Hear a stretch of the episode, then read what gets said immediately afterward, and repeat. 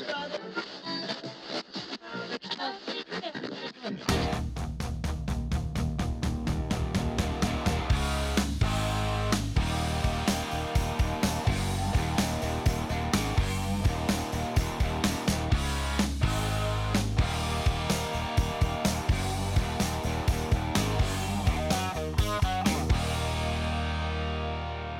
Lundi 2 juillet 2018, bienvenue dans ce 40e numéro du Radioblog. Mon nom est Jean-Philippe Rousseau et merci de m'accompagner tout au long de cet épisode.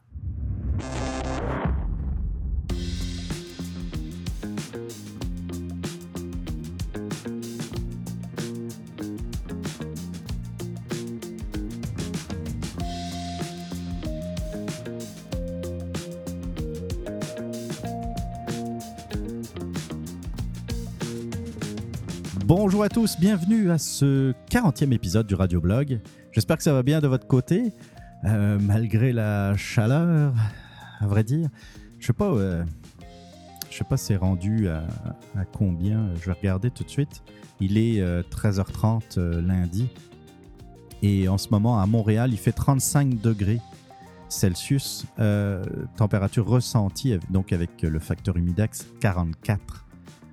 Euh, ouais, ça, ça pareil. Euh, si je parle de, température, c'est pour expliquer peut-être le bruit de fond que vous entendez en ce moment. Euh, je sais que sur l'intro, je rajoute une musique, donc peut-être que ça va camoufler le, tout, mais durant l'épisode, si vous entendez un bruit de fond, c'est normal.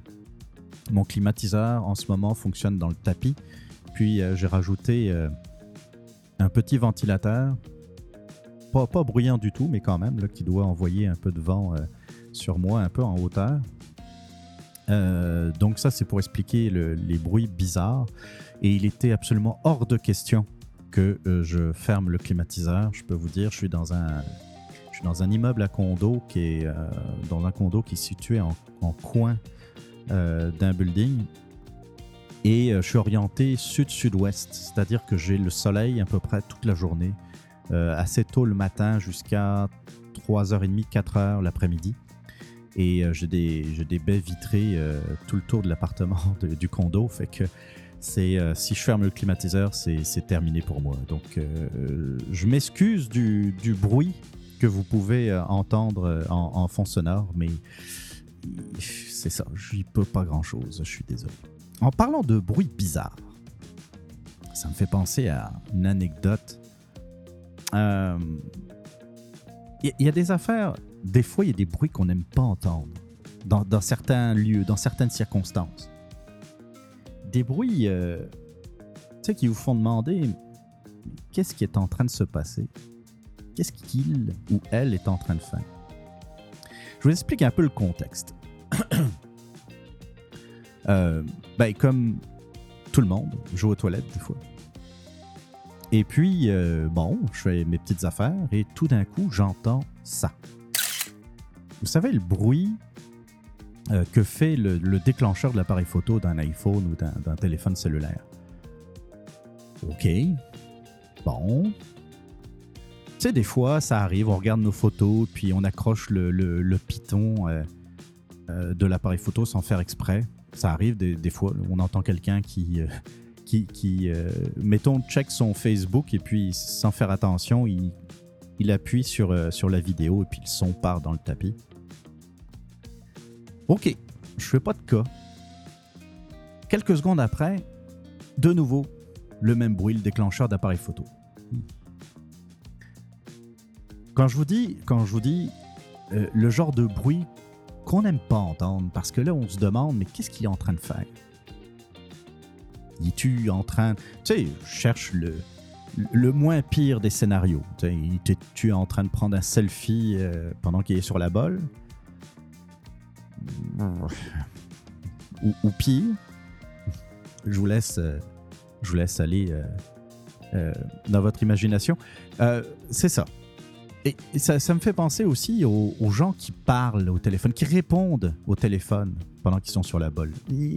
moi, je suis pas à l'aise avec ça. Je suis pas à l'aise. Moi, là, je rentre aux toilettes, tu me parles pas d'abord. Tu on peut se dire bonjour. On peut se saluer entre collègues. Mais euh, C'est tout. Moi, là, c'est pas le moment pour moi d'engager une quelconque conversation. Je suis comme ça. C'est peut-être, euh, j'ai peut-être un problème, mais moi, je suis bien à l'aise avec ça. Et puis, je sais que je, je suis pas tout seul. Euh, mais là, t'as le monde, il y a le téléphone. D'ailleurs, moi, ce qui m'énerve, t'es, es au travail, euh, même si c'est ton téléphone professionnel, tu as le droit de le mettre sur vibreur. Tu l'as toujours avec toi, tu l'as dans tes poches, tu l'as, euh, euh, tu l'as dans ta main, tu, tu l'as à ta ceinture. La vibration, là, tu vas la sentir. OK? Pourquoi tu es obligé de mettre une sonnerie, en plus des sonneries des fois qui sont absolument ridicules? Mais le pire, c'est que tu vas répondre alors que tu es sur la bolle. Moi, je reste l'interlocuteur, parce qu'à un moment donné, tu le sais, tu sais, tu es dans des toilettes publiques. Parce que veut, veut pas, il y a des bruits, des, bruits qui sont, euh, comment dirais-je, assez, euh, caractéristiques. Moi, sérieux, là, j'entends la chasse d'eau. Euh, ou, tu sais, j'entends flusher en arrière. Je dis, hey, je te rappelle plus tard, là, je, sens que t'es occupé. Mais non, moi, je suis pas à l'aise avec ça. Et euh, c'est marrant. Puis, puis on dirait qu'il y a des cultures. Puis je veux pas, euh, je veux pas non plus aller dans les stéréotypes, mais il y a des cultures qui sont beaucoup plus à l'aise avec ça. Hein. Tu sais, on travaille à job, il y, a du monde qui vient de l'extérieur. En fait, qui sont de, euh, qui sont des gens qui font le lien entre nous autres et puis d'autres pays. Parce qu'il y a des, on a des interactions avec des gens qui travaillent, par exemple, en Inde, euh, en Irlande, en, Chine. Donc, on a besoin de gens qui connaissent bien la culture, la langue, pour pouvoir euh, euh, donner de l'information et la bonne information, la, plus, la meilleure possible, à ses compatriotes qui sont restés au pays. Et donc, on a du monde qui viennent de ces pays-là. Et j'ai remarqué que c'est que, par exemple, les hindous sont vraiment pas gênés de euh, répondre au téléphone pendant qu'ils sont en train de pisser, pendant qu'ils sont. Ok, bon, c'est peut-être culturel. Il y a des Québécois qui le font aussi, hein, euh, ceci dit en passant, là, c'est pas. Euh, je, veux pas non plus mettre tout le monde dans le même panier, mais j'ai remarqué que souvent c'était c'était lié à certaines, à certaines cultures. Il y avait moins de gêne. Puis c'est correct, je veux dire. Enfin, c'est correct. Qu'il y ait des différences culturelles, c'est correct. Euh, mais en tout cas, je ne euh, veux pas non plus en parler pendant 10 minutes, mais euh, le, le coup du, de l'appareil photo dans les toilettes, j'avoue que j'ai un peu de misère. Alors évidemment, on est tenté de, de voir qui c'est. Mais bon, j'avais aussi d'autres choses à faire, fait que je me suis pas non plus plus attardé à ça. Mais c'est ça. si, si vous avez vécu aussi des expériences euh, de ce genre, n'hésitez pas à me laisser un message, ça serait très intéressant. Ce serait dommage de ne pas en profiter. Euh, ceci dit, ceci dit, j'ai pas mal de sujets en fait. Je vais vous parler tout d'abord de la 200e du, de l'émission Le Supermatozoïde qui, euh, qui, a été enregistrée le 16 juin dernier. Alors pourquoi j'en parle pas dans la rubrique podcast, mais plus dans l'intro? Euh, c'est parce que ça a fait l'objet d'un événement, d'une rencontre. Euh, ça a été, euh, ça a été, ben c'est ça, ça a été un, événement en soi. Donc, je préférais en parler dans, le vrac plutôt que dans la rubrique des, podcasts. Et anyway, j'ai des choses à vous dire dans la rubrique des podcasts. Le supermatozoïde, pour ceux qui ne connaissent pas ce podcast, si, si, si ça existe, euh, euh, c'est une émission qui, euh, qui a six ans d'existence, un peu plus de six ans d'existence. en tout cas, c'est la sixième saison qui se terminait d'ailleurs avec la 200e et qui est animée par, Mike Tremblay. Ça fait pas des années que je suis le supermatozoïde. Je connaissais le nom supermatozoïde un peu grâce à Sylvain Grandmaison quand à l'époque où j'écoutais son podcast. Ben, à l'époque où il faisait des podcasts. Mais euh, je sais pas, j'avais pas, euh, euh, pas été plus loin. Et c'était peut-être une époque où je, où je voyais pas les, podcasts au niveau qu'ils étaient réellement. C'est-à-dire que euh, j'étais, euh, je baignais encore dans ce fameux stéréotype du gars qui enregistre un podcast avec un son pourri dans la cave de ses parents, dans le sous-sol de ses parents. Fait que c'est peut-être pour ça que, j'ai été un peu. je me suis intéressé au podcast un peu tardivement, malheureusement. Mais depuis que je suis le, podcast du Supermatozoïde, j'ai eu le temps, je pense déjà d'en parler, soit à ce micro, soit euh, sur une des pages Facebook. Je considère Mike Tremblay comme l'ambassadeur du podcast québécois, du podcast indépendant. Parce que c'est sûr euh, qu'il y a des podcasts qui, euh, qui drainent énormément d'auditeurs pour plusieurs raisons. Il y a les podcasts, par exemple, de Radio-Canada qui euh, qui, ont beaucoup d'auditeurs parce que c'est Radio-Canada, parce qu'il y a une puissance de diffusion qui est assez incomparable. Hein. Toutes les plateformes, les applications, euh, euh, juste le fait d'en parler sur les ondes fait que ça attire du monde. Puis peut-être des podcasts comme celui de Mike Ward, parce que c'est la personnalité de Mike Ward qui attire du monde. Mais pour ce qui est des podcasts vraiment indépendants, comme celui de Mike Tremblay, je le considère comme un peu notre ambassadeur. Et pourquoi je dis ça? Il y a plusieurs raisons. D'abord parce que ça fait six ans, il vient de terminer sa sixième saison, donc euh, il y a un côté euh, euh, longévité qui est important. Alors vous allez me dire, oui, mais il y a d'autres podcasts qui sont plus vieux, c'est vrai. C'est vrai. Il y a des podcasts qui ont 10 ans, 10 ans 12 ans, et peut-être même plus, qui sait. Mais c'est pas vraiment ça qui est important. Il y a le reste aussi. Il y a la, régularité. Euh, Mike euh, produit et diffuse un podcast toutes les semaines. Tous les jeudis, 20h, il y a une émission du Supermatozoïde. Et puis ça, je peux vous dire que c'est tout un travail. D'autant plus, et ça c'est mon troisième point, qu'il a d'excellents chroniqueurs. Puis il faut faire fitter tous les agendas de chacun. Puis c'est pas facile. Euh, je sais pas, moi, dans une émission du Spermatozoïde, il y a combien? Il y a 3, 4 intervenants? 3, 4 chroniqueurs, à peu près en moyenne? En moyenne. Faire fitter les, agendas de tout le monde pour enregistrer des segments d'émission euh, durant la semaine, ça doit vraiment pas être facile. Je sais que parfois, il y a des euh, chroniqueurs qui sont obligés de se décommander au dernier moment, fait que ça prend toujours des plans B. donc, c'est ça aussi, c'est pas facile. Euh, mais comme je disais, il y a aussi la qualité. J'ai eu l'occasion de, rencontrer d'ailleurs lors de la 200e euh, des, chroniqueurs de supermatozoïdes que, que j'affectionne particulièrement, comme Sylvain Lemay par exemple, que je trouve. Je lui ai dit, moi, ce que, j'adore chez lui, c'est le côté théâtral. Il, il, nous fait du théâtre quand il parle. Euh, il, y a beaucoup de. sa diction, dans sa diction, dans ses exclamations, ça sais, c'est vivant. Et puis je lui disais des fois, euh, euh, tu des fois, quand on fait autre chose, on écoute des podcasts, on fait autre chose. Et puis ça, je pense que c'est très courant aujourd'hui. On est au travail, on est dans sa voiture. Euh, bref, on fait d'autres activités et puis on écoute, on a le podcast dans les oreilles. Et puis des fois, bien, on perd un peu le fil et puis on doit revenir un peu en arrière. Qu'est-ce qu'il disait? Je manquais de quoi On revient 15 secondes, 10 secondes, 30 secondes en arrière. Avec Sylvain Lemay, ça m'est jamais arrivé.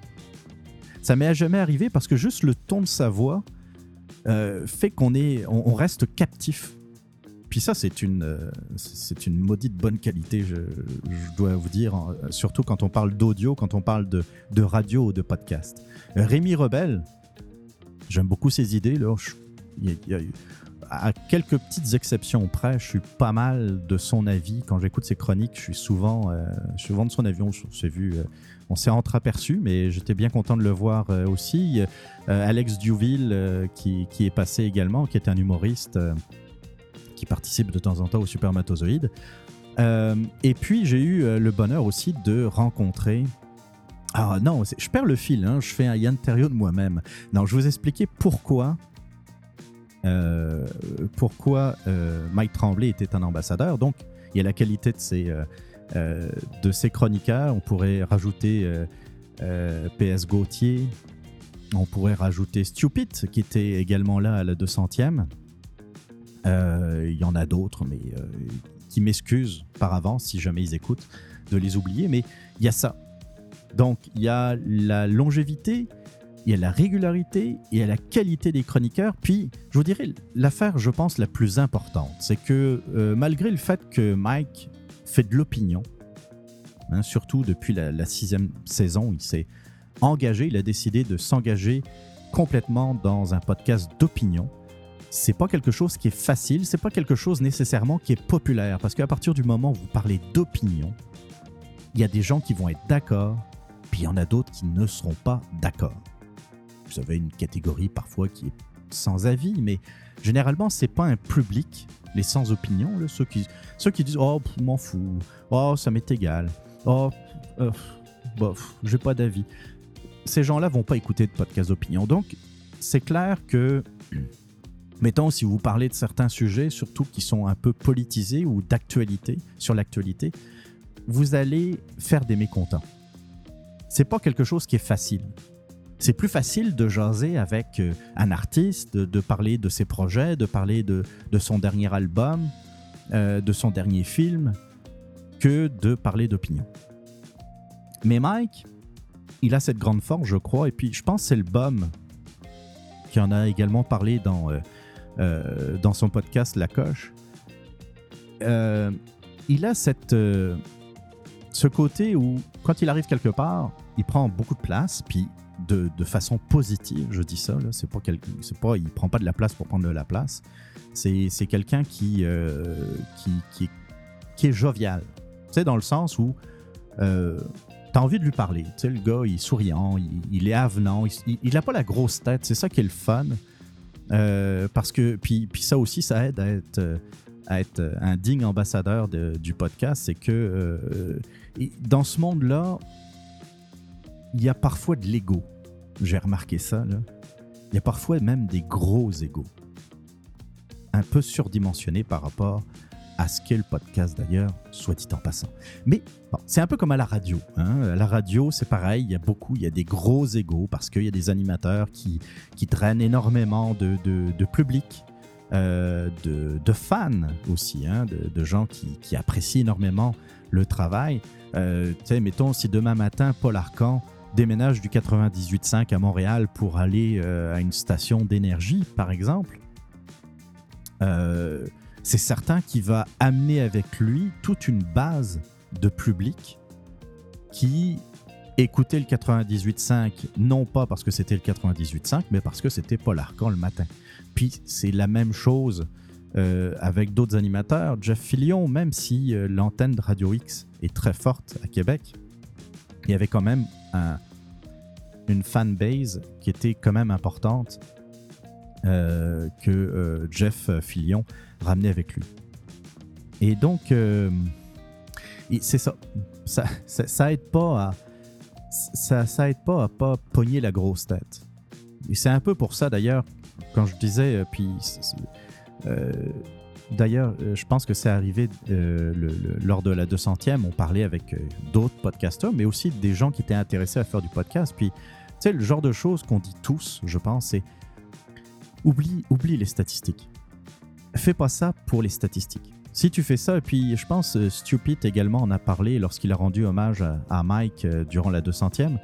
Euh, tu fais pas ça, tu fais pas du podcast pour être célèbre. Fais de la radio, essaie de faire de la radio plutôt. C'est pas le podcast qui va te rendre célèbre. à de rares exceptions près, il n'y a, personne qui va te sauter dessus dans la rue parce qu'il t'a reconnu. De toute façon, tu parles. À moins de faire un vlog, ta face, euh, quand on écoute un podcast, on s'en fout. Puis, c'est correct. Euh, mais Mike Tremblay, c'est le gars qui va rester simple, super accueillant, super jovial, comme je disais tantôt. Et puis, euh, on a eu du fun à jaser, on a eu du fun à, jouer également parce que je, participais à la Crococap, comme je disais tantôt, je vais parler rapidement. Mais tout ça fait que ce gars-là, même si les gens sont pas d'accord avec lui, il est capable de fédérer les gens, de fédérer des gens qui, qui ne pensent pas euh, de la même façon. Et ça, je pense que c'est une des plus grosses qualités qu'il a, malgré la longévité, puis la régularité, puis la qualité de ses chroniqueurs, c'est la personnalité en elle-même qui fait que les gens, ben, même si, tu sais, si un jour, puis ça a dû même déjà arriver, je m'en souviens plus, j'ai pas, j'ai pas vraiment de, euh, de souvenirs là-dessus, mais ça pourrait arriver que, mettons, euh, à la prochaine émission, j'entende Mike et puis je me dise, oh tabarnouche, euh, je suis tellement pas de son avis, je suis tellement pas d'accord, mais je serais jamais fâché.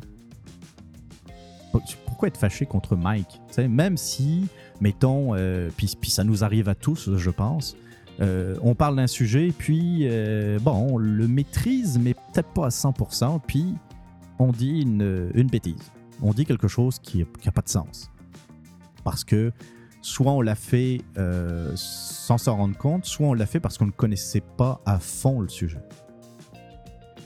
Ben, on va s'expliquer, on va, on va régler ça, et puis, et puis ça va s'arrêter là. D'autres comme, mettons, des Jeff Fillion, c'est facile, je pense, pour les haters de s'en prendre à lui, de, de, fesser, de fesser dessus, de, de frapper, parce que c'est Jeff Fillion, parce que c'est le côté euh, où... Le, côté polémiste, c'est-à-dire que dans le fond, il y a soit on l'aime, soit on l'haït. Mike, c'est soit on l'aime, soit on l'aime même si on n'est pas toujours d'accord, même s'il y a des... Tu sais, c'est euh, une de ses personnalités. Donc, tout ça fait que c'est euh, pour moi l'ambassadeur du podcast indépendant au Québec. Euh, je vais revenir donc sur la 200e. Il y avait, il y avait du beau monde. Est-ce que je vais me souvenir de tout le monde? Il y avait Frankie Bolduc. Pourquoi je le cite en premier C'est le, le, premier nom qui me vient en tête. Je sais pas pourquoi. Je vous invite d'ailleurs à, écouter la 200e du Supermatozoïde. C'est une émission qui a été euh, enregistrée en deux parties. Une première où, euh, dans le fond, on est tous plus ou moins à jeun. Puis une deuxième partie où on est tous plus ou moins chauds. Euh, donc ça donne, en tout cas, j'espère que vous aurez autant de plaisir à l'écouter que moi j'ai eu à, le faire, à y assister, puis aussi à le faire, parce que comme je disais tantôt, j'y ai un peu participé. Il y avait donc Frankie Bolduc, et son dentier. Euh, Rémi Rebel, ça j'en ai parlé. Michael Jbu, euh, que, j'ai rencontré pour la première fois, comme euh, d'ailleurs Mathieu Brisebois. Daniel Labelle, qui, qui, s'implique énormément dans le, dans le podcast, même s'il n'en a pas encore. Et à mon avis, peut-être qu'on lui a donné envie d'en faire un, surtout euh, lors de la 200e. Daniel Labelle, avec qui j'ai croisé le fer d'ailleurs lors de la Croco Cup, qui a été tout un adversaire, je dois, dois vous dire. Botrax, Botrax, que euh, j'ai déjà eu l'occasion de, rencontrer du, euh, podcast with Cheese. Franco Huard, c'était également un autre podcaster de, de Sous le bandeau.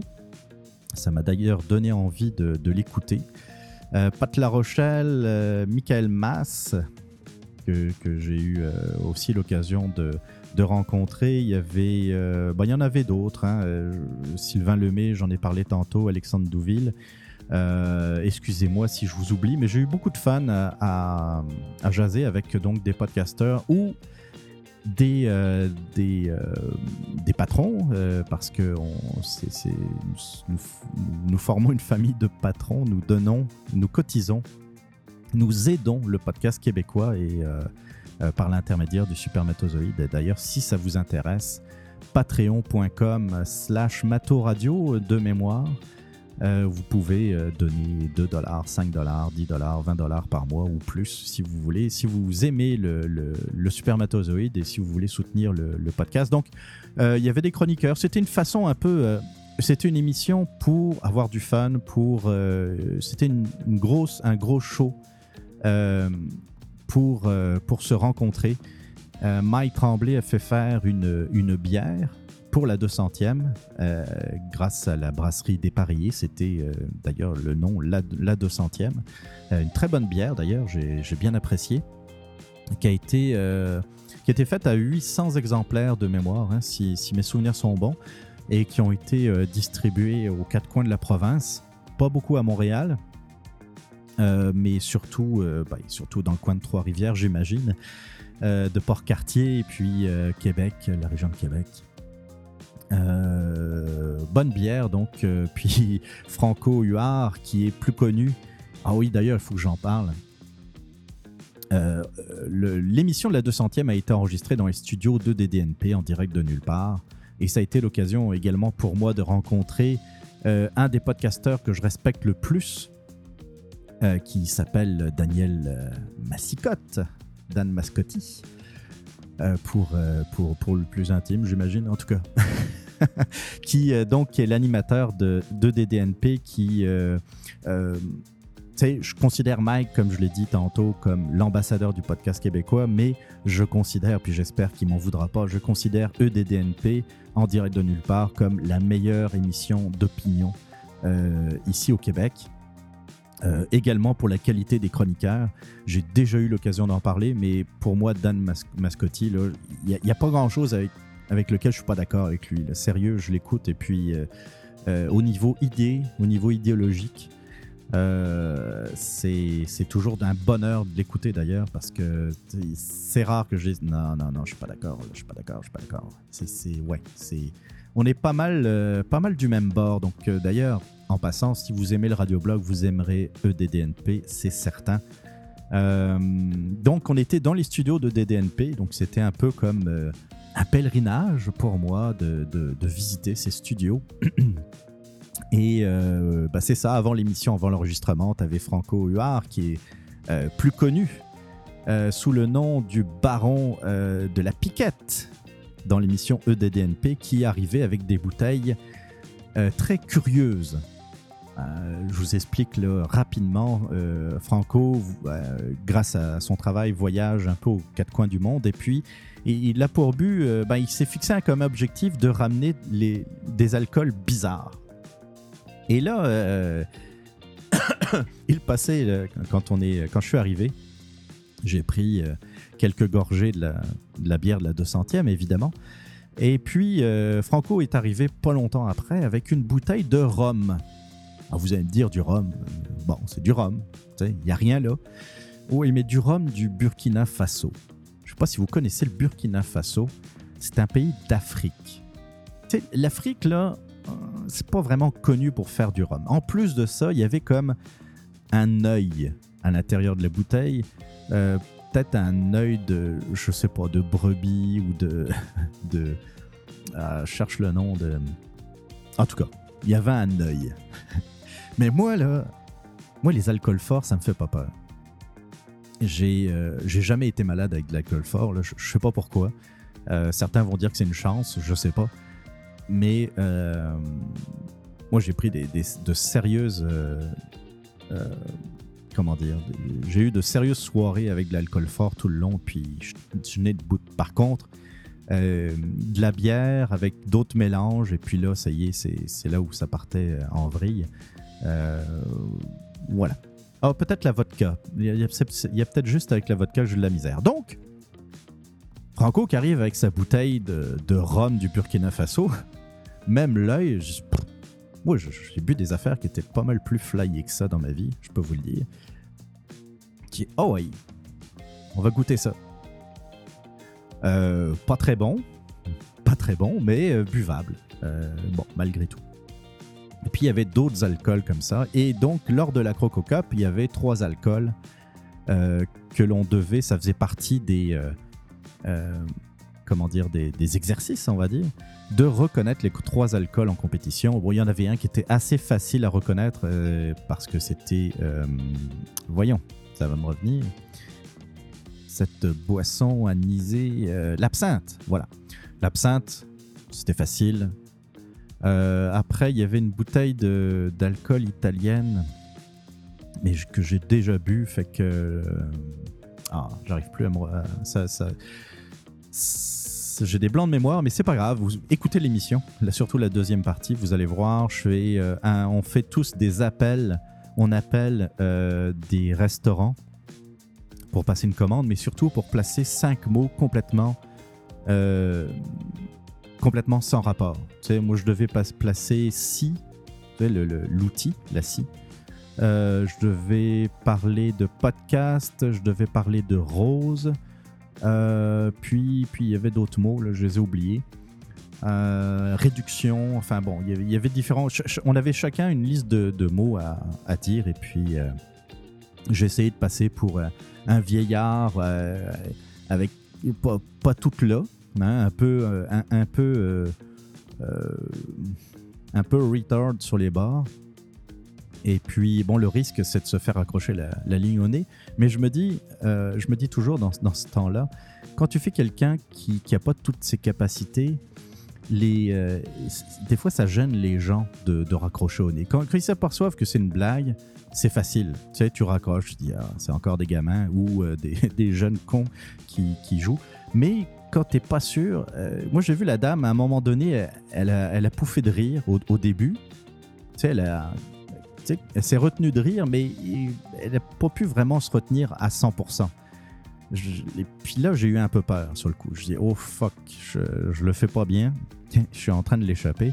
Puis finalement, euh, en restant sérieux, en restant concentré, euh, finalement, je pense qu'elle a, euh, elle a vu que la personne qu'elle avait en ligne était peut-être vraiment quelqu'un de d'handicapé mentalement ou je sais pas trop quoi. Et là, on, on est plus gêné de raccrocher au nez. Donc là, à partir du moment où je, où je suis arrivé à la, garder en ligne, c'était plus facile après de, euh, de, poursuivre le scénario, si je puis dire, même si c'était pas mal improvisé. Euh, il y avait, euh, ce qui a été le plus difficile, ça a été la première épreuve, qui était de présenter le radioblog. Mike demandait au podcaster qui était donc, on était au départ, il y avait Yann, Yann j'ai oublié de le présenter tantôt, mais il est parti en, cours de soirée. Yann Terrio du stream, euh, un autre podcaster que je respecte énormément, donc qui participait à la Croco Cup. Il y avait Frankie Bolduc euh, du Frankie Show, il y avait donc euh, Daniel Labelle et il, y avait, il y avait moi. Et chacun, on devait présenter notre podcast. Et ça, j'ai trouvé ça difficile. Ça fait trois ans que je fais le podcast du radioblog. J'ai du mal encore aujourd'hui à bien, ben, à, bien l'identifier. D'ailleurs, ça fait, euh, ça fait pas mal de temps que j'essaye de, de, faire une belle introduction, une belle présentation euh, pour le radioblog. J'ai peut-être trouvé enfin quelque chose qui pourrait, euh, qui, pourrait, qui pourrait faire l'affaire. Je je vais essayer d'enregistrer quelque chose de pas si pire, de pas trop pire cet été. parce que, comme vous le savez, si vous avez déjà écouté le radioblog, j'aime ça faire la promotion d'autres euh, podcasts, mais je le fais même pas moi-même. Donc c'est un, peu, un peu ridicule parfois. En tout cas, mais euh, je vais peut-être trouver un créneau. Et donc, présenter, c'est quoi dans le fond le radioblog? J'ai trouvé ça difficile. Sais, je parlais d'essayer de, réveiller l'esprit critique. C'est un peu l'objectif, c'est plus. Euh, à un moment donné, je, pense que je, vous en avais parlé, c'est ça m'intéresse pas de vous convaincre nécessairement. Si j'arrive à, convaincre un ou deux, euh, serais, bien entendu, je serais content, mais c'est pas trop ça ce qui, m'intéresse. Moi, ce qui m'intéresse, c'est plus de vous faire réfléchir. Parce qu'on a l'impression que notre réflexion, notre esprit critique a été un peu endormi par tous les médias. Le, euh, dans le fond, l'accumulation d'informations que l'on a avec Twitter, avec les réseaux sociaux, Facebook, etc. etc. On est noyé sous l'information, puis on n'a même plus le temps de prendre du recul face à, la nouvelle. Mais ça, j'en parlerai euh, une autre fois. Donc la, deux, la 200e du, du, euh, du radioblog. non, on en est loin. Euh, la 200e du Supermatozoïde, donc c'est disponible sur iTunes, c'est disponible sur radioh2o.ca, c'est disponible sur, sur podcast, les productions podcast, j'imagine. mais le plus facile, c'est d'aller sur iTunes, le Supermatozoïde. Euh, allez sur la page Facebook également du Supermatozoïde et puis écoutez la 200e. C'est deux fois deux heures. Euh, mais sérieux, ça vaut le coup. il y a des bonnes chroniques également euh, d'Alex Duville, extraordinaire, sérieusement. Écoutez-le, Alex Duville, et puis Sylvain Lemay qui, qui ont fait d'excellentes chroniques. Stupid également, qui, qui a peu parlé, et puis Rémi Lebel, Rebelle, dont je vous ai parlé tantôt. autre autre événement podcast, il y a eu un meet-up à Montréal il y a euh, une semaine, dix jours, à peu près au pub Brouhaha à Rosemont. Euh, un meet-up de deux podcasts qui, sont, qui commencent à être très connus ici au Québec. Le, podcast Distorsion, dont je vous ai déjà parlé ici, puis Ars Moriendi, dont je vous ai déjà parlé également. ça, a été, ça a été pour moi un bonheur de rencontrer les, leurs animateurs, Sébastien Lévesque, Émile Gauthier pour ce qui est de Distorsion, Simon Predge pour ce qui est de Ars Moriendi. Euh, des, vraiment des gens euh, qui sont qui bien conformes à l'image que je me faisais d'eux. Tu sais, des fois, on entend une voix, on entend des gens euh, parler, discuter, puis on s'imagine qu'ils sont de... Mais c'est normal, hein, puis sans doute vous, vous-même, en m'écoutant, vous m'imaginez de telle façon. Puis euh, bon. Et puis, des fois, quand on rencontre euh, ces gens dans la vie réelle, on se dit Oh, tabarnouche, euh, non, c'est pas du tout à ça que je m'attendais. C'est des gens complètement différents. Mais c'est pas le cas. Émile et puis Sébastien, c'est. j'avais. entre ce qu'ils font de leur podcast et puis ce qu'ils sont dans la vraie vie, je vois pas vraiment de différence. Alors, c'est sûr que on n'a pas passé notre temps non plus à parler de mystère et euh, de conspiration, mais euh, on, a, on a parlé de, choses et d'autres, de ce que l'on faisait dans la vie, de comment on voyait les podcasts, de, projets peut-être qui s'en viennent, et puis euh, de, de, choses et d'autres dans le fond. Puis c'est des estis de bon Jack. Sérieux, excusez-moi du sac, mais c'est il y a juste ça que je peux dire. C'est des maudits bons Jack. Euh, des, euh, beaucoup, beaucoup de fans à, parler avec eux, à prendre quelques photos. Puis, euh, et ça a été aussi l'occasion, parce qu'il y a eu des, des, guest stars qui sont arrivés un peu plus tard dans la, dans la soirée, comme par exemple Cédric Chabuel et Stéphane Berthomé du podcast Disparu. Lui aussi, je vous en ai parlé. Un podcast qui a été produit par Radio-Canada. Si vous aimez le il y a cette mode du true crime. Euh, je vous conseille d'écouter ça, c'est vraiment passionnant. Euh, donc, euh, il y avait également Catherine Lavoie du podcast Fairy. qui, qui, est arrivée également un peu plus tard. J'ai un peu parlé avec Stéphane Berthomé et Cédric Chabuel, des compatriotes d'ailleurs en passant, qui, qui, vivent au Québec depuis quand même quelques, quelques années, pas mal d'années. Et euh, très intéressant, il travaille en ce moment euh, sur. Euh, puis je pense pas que ce soit un secret. Anyway, ils m'ont pas dit grand chose non plus. Il n'y a, pas de scoop ici, mais il, comment dire, il, travaille sur un autre projet de, podcast. Et j'ai déjà hâte de voir ça. Ils sont en plein dedans, apparemment, de, ce que j'ai compris. ils commencent sérieusement. Et puis, bon, de, ce que j'ai compris, c'est pas pour demain matin. C'est plus euh, un podcast qu'on devrait voir sans doute euh, peut-être en 2019 ou dans ces, eaux-là.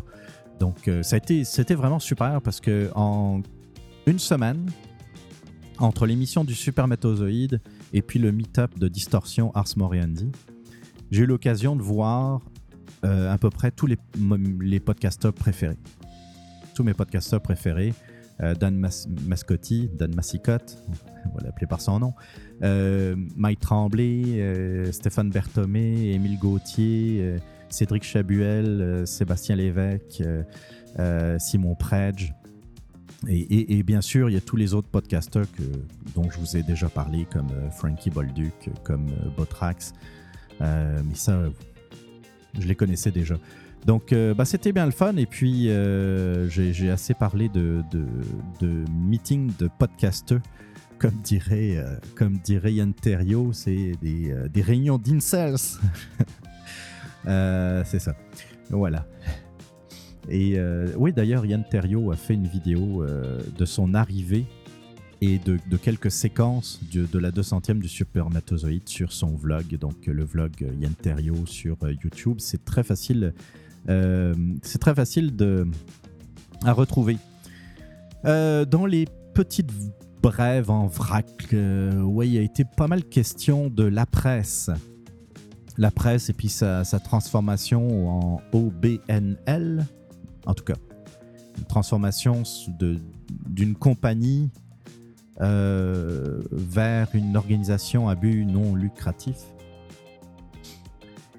Euh, moi, ce qui, ce qui m'agace là-dedans, c'est qu'il y a eu énormément de fonds publics qui a été, en ben, qui a été, euh, qui a été dépensé dans la presse.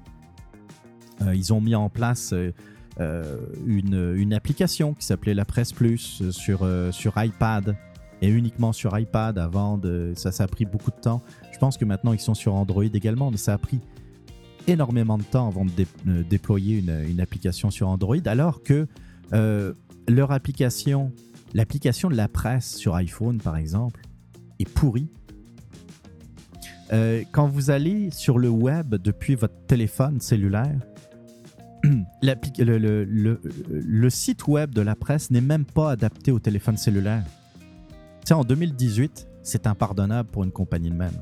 Et donc, aujourd'hui, euh, on sait qu'on consulte de plus en plus les articles, non pas nécessairement sur une tablette, mais sur notre téléphone, euh, bien, on voit que la presse a choisi, a, pas fait le bon choix dans le fond. Pourquoi ça serait encore une fois aux contribuables, pourquoi ça serait encore une fois à l'État québécois de payer pour des mauvais choix stratégiques? Puis en passant, puis ça j'ai déjà eu l'occasion de le dire, si la presse, mais on pourrait dire la même chose du devoir par exemple, ne se vendent pas, c'est peut-être parce que euh, il y a un décalage entre ce qu'ils écrivent dans leur euh, journal et la population. Si le devoir, si la presse était vraiment extraordinaire et fitait vraiment avec ce qu'attendent les, Québécois, bien, ils, se vendraient. Peut-être que les ventes baisseraient parce qu'il y a une désaffection naturelle et mondiale pour euh, les médias traditionnels mais euh, je pense que s'ils étaient vraiment bons, ils n'auraient pas nécessairement besoin d'argent public pour avancer. Le journal de Montréal a compris, le journal de Québec également, ils ont compris comment ça marche. C'est bien de parler d'actualité, mais l'actualité, quand elle sort, il y a déjà 24 heures de retard, parfois. OK?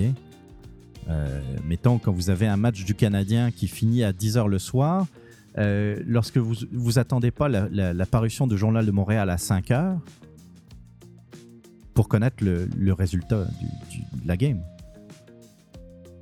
Aujourd'hui, en 2018, on a chaque but, vous pouvez l'avoir arrivé directement sur votre cellulaire. Vous pouvez voir les reprises. TVA Sport en parle assez avec leur application. Là, on peut le voir sur 15 angles différents, les, buts. En ralenti, en super ralenti, en super ralenti. Euh, euh, commandité par, euh, par l'ASIC MD ou je sais pas trop qui. Mais vous pouvez le voir. Donc le journal de Montréal a très vite vu que l'actualité en tant que telle, c'était pas nécessairement ça qui intéressait les gens. Parce que l'actualité, on la connaît. S'il arrive quelque chose à Tokyo, on le sait en quelques secondes on n'a pas besoin d'attendre l'apparition de la presse. Alors c'est pour ça que le journal de Montréal a mis le focus sur l'opinion. C'est pour ça qu'ils ont plein de chroniqueurs. On en reparlera plus, plus tard parce que euh, j'ai un sujet qui concerne euh, Québecor Média. Mais vous avez des Denise Bombardier, vous avez des Joseph Facal, des Mathieu Boccoté, vous avez même des Léopold Lozon. Dieu sait que je l'ai lui là. Mais en tout cas, on va en parler, c'est la diversité d'opinion mais vous avez tout un ensemble de chroniqueurs qui fait que les gens achètent le Journal de Montréal encore aujourd'hui, plus pour lire la chronique de Régent Tremblay, un autre que j'aime pas. Oui, oui, oui. Euh, la chronique de Régent Tremblay sur euh, le Canadien de Montréal, ou sur euh, les boxeurs, ou la chronique de Richard Martineau sur le voile. Bref, on l'achète parce qu'il y a quelque chose de plus que de l'actualité.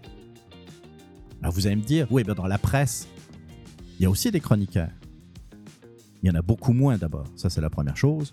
Puis, euh, c'est d'un monolithisme idéologique qui est assez euh, exaspérant. Vous, lisez les chroniques de la presse, ça transpire le plateau euh, du début à la fin. Moi, si c'est pour lire ce que des journalistes complètement déconnectés de la réalité, qui sont dans leur petit microcosme euh, platoïdien, pense, ça ne m'intéresse pas. Ça ne m'intéresse pas. S'il y avait euh, la chronique, euh, comment qui s'appelle? Euh, Voyons. Danny l'appelle le, surfeur. Oh my god. Bref, le, ça va me revenir, ça va me revenir. Je vais faire comme Yann Terrio, je vais aller dans la control room. Mais sauf que j'ai pas de, j'ai pas de bruit, j'ai pas de petite musique qui va avec. On va regarder donc la presse. Je le sais que vous avez le nom, je le sais que vous êtes en train de vous le dire là, dire JP, JP, c'est, c'est la chronique de, voyons, je suis sur le merveilleux site de la presse. Merveilleux, merveilleux. Bon, il n'est pas si pire, j'exagère un peu en parlant de. Mais quand vous le regardez, moi je regarde sur l'ordinateur là en ce moment, donc ça va aller, mais. Voyons, c'est où les chroniqueurs là-dessus Par contre, je vais aller dans débat. On va voir dans débat. Ah, Marc Cassivi, ah oui, ça, c'en est un autre. Oh my god, oh my god. Ah, Philippe Quentin, Marc Cassivi, Patrick Lagacé. Patrick Lagacé, le surfeur. Bref. Euh, ça m'intéresse. ben, c'est ça que je voulais dire. S'il y avait un Patrick Lagacé, mais qu'à côté, il y avait des chroniqueurs qui étaient pas mal plus. euh, pas mal plus en phase avec la réalité de ce que l'on vit nous autres. Les, Québécois, euh, le Québécois moyen, si je puis dire. Vous avez des chroniqueurs qui sont pas mal plus grounded que Patrick Lagacé qui vit sur son petit nuage et puis qui pense que le, tout le monde veut plus de transport en commun, tout le monde est plus verdoyant les uns que les autres et ça marche pas de même. Mais c'est pas ça le problème. C'est pas ça qui se passe dans la presse. C'est que c'est. Il y a juste du monde qui pense pareil. Je vous ai parlé de Marc Cassivi, celui qui, pense qu'il est intelligent. c'est terrible, hein? Quand t'es pas trop intelligent, mais que tu le sais, c'est correct. Ça t'évite de pogner la grosse tête. Mais quand tu penses que t'es intelligent alors que t'es un abruti fini, ça donne du Marc Cassivi. Fin de la parenthèse. Donc euh, voilà, c'est ça. Bah, la presse, de toute façon, maintenant, ils ont eu euh, la- la- l'Assemblée nationale a voté en faveur de la création de l'OBNL. Donc, euh, bah, let's go. Là, on n'a plus rien à dire. C'est les livres sont fermés. Même Québec solidaire était d'accord, mais comme diraient certains, oui, mais à Québec solidaire, qui a rejoint? Qui a rejoint Québec solidaire récemment? Hein? Vincent Marissal un ancien de la presse. Comme dirait l'autre, il n'y a pas de hasard. En tout cas, si vous cro- croyez au hasard, allez jouer la loterie, comme dirait André Arthur. Euh, on passe, euh, on passe. euh, ouais, je vais, je vais flusher des sujets que j'avais prévus dans l'intro parce que là, ça fait vraiment quand même beaucoup trop de temps. Euh, le Canadien. On va parler un peu de Canadien. Pas longtemps, je vous promets. Euh, je faisais partie de ceux qui étaient persuadés que, ben persuadés, euh, j'allais pas non plus parier mon hypothèque là-dessus, mais j'étais, convaincu que Plekanec allait revenir. Euh, puis peut-être que, peut-être que certains d'entre vous, vont hurler, mais Plekanec, à moins de le remplacer par un jeune, il est utile aux Canadiens c'est quelqu'un qui, euh, qui est pas si pire au, cercle des mises en jeu. Donc, euh, il réussit ses mises en jeu, ce qui est pas de luxe. Parce qu'on a vu euh, ces dernières années, ces deux dernières années à peu près avec le Canadien, c'est euh, la moyenne des, des mises au jeu remportées est, est- est pas très bonne. Puis c'est quelqu'un qui sait tuer les punitions en désavantage numérique. Euh, il rend service. Et puis, je rajouterai une troisième chose. Euh, non, il n'est pas flamboyant. Non, euh, c'est plus lui qui va scorer les buts qui vont faire la différence. On l'a vu l'an passé. C'est, c'est, c'est plus le joueur qu'il était au départ. Euh, mais c'est quelqu'un qui va faire l'effort à chaque fois. À chaque présence sur la glace, je suis désolé, mais c'est pas lui qui va frapper. Il n'a pas le gabarit pour ça. Arrête. Il, va pas forcer un style qui n'est pas le sien. Euh, mais il va pas il va pas mettre son équipe en danger. Ok, c'est rare qu'il fasse des erreurs. Ça peut arriver comme à n'importe quel jeu, un joueur, mais c'est pas lui qui va en faire le plus. C'est pas lui qui va créer des revirements. C'est pas lui qui va. Lui, il va sécuriser le jeu. Donc, pour ça. Puis en plus, c'est 2,5 millions. Caroline. J'en ai parlé, je pense, il y a peut-être un mois, un mois et demi avec, euh, avec un collègue. Moi, je, disais, euh, je suis pour le retour de, de Il y a juste le salaire qui pourrait me, me fâcher.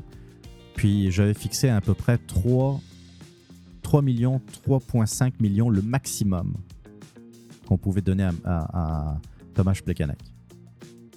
Au-delà, ça aurait été un scandale et puis là, j'aurais pas été d'accord. On l'a signé à 2,5 et moi, j'applaudis. C'est un, c'est malgré tout un bon coup de, de, Marc Bergevin, même si je pense que Plekanec voulait vraiment revenir à Montréal. Et puis, euh, c'est peut-être pour ça qu'il a accepté un contrat d'un an à 2,5. Et c'est quelqu'un, remarquez bien, euh, sur la glace, il parle beaucoup avec les, avec les joueurs, avec les jeunes. Euh, c'est quelqu'un, j'ai entendu dire, de, de, bonnes sources, on va dire, que c'est quelqu'un qui pourrait, euh, euh, s'il voulait, devenir, mettons, un entraîneur adjoint ou un, entraîneur, un assistant entraîneur après sa carrière, parce que c'est quelqu'un qui est très bon pour expliquer les, situations de jeu, pour expliquer comment se placer. c'est un très bon pédagogue, donc s'il ne va pas entraîner l'équipe tchèque, mettons, euh, plus tard, il pourrait, je pense, avoir un, poste de, d'entraîneur assistant euh, dans la Ligue nationale. Donc, euh, bon, malgré tout, le reste, ben, moi, j'attendais une étincelle. J'attendais une étincelle. C'est sûr que je croyais, ben, je croyais pas trop en Tavares. Tavares à Montréal, faut, faut se calmer. Euh, ça, aurait été, ça aurait été une belle surprise, c'est certain. il y avait quand même une partie de moi qui n'avait pas renoncé à voir Tavares euh, avec un, uniforme du CH, c'est clair, mais je croyais pas trop. Tu sais, je, ne voulais pas non plus être déçu. Euh, donc je suis pas déçu. il a choisi sa ville natale, c'est normal. Il a choisi d'aller à Toronto. C'est une bonne équipe. Il y a Aston Matthews, il y a, il y a de très bons autres joueurs également dans l'équipe. Est-ce que nécessairement ça place Toronto comme un prétendant à la Coupe Stanley? Oui, je pense. Indubitablement. Tu sais, quand vous avez Tavares, quand vous avez Aston Matthews, quand vous avez euh, euh, l'alignement de Toronto et surtout l'organisation de Toronto qui, a, également euh, beaucoup changé ces dernières années, c'est sûr que vous êtes en meilleure position que, que, certaines autres équipes comme le Canadien de Montréal par exemple. mais c'est pas ça qui euh, qui, qui, qui, fait qu'on va finalement se rendre en finale. Hein. Regardez euh, euh, la surprise des Golden Knights. S'il y en a un d'entre vous qui me dit qu'il s'attendait à ce que Las Vegas se rende en finale de Coupe Stanley, excusez le mais il faut rester sérieux. Il n'y a personne qui imaginait ça. personne, absolument. Mais ils ont une bonne organisation.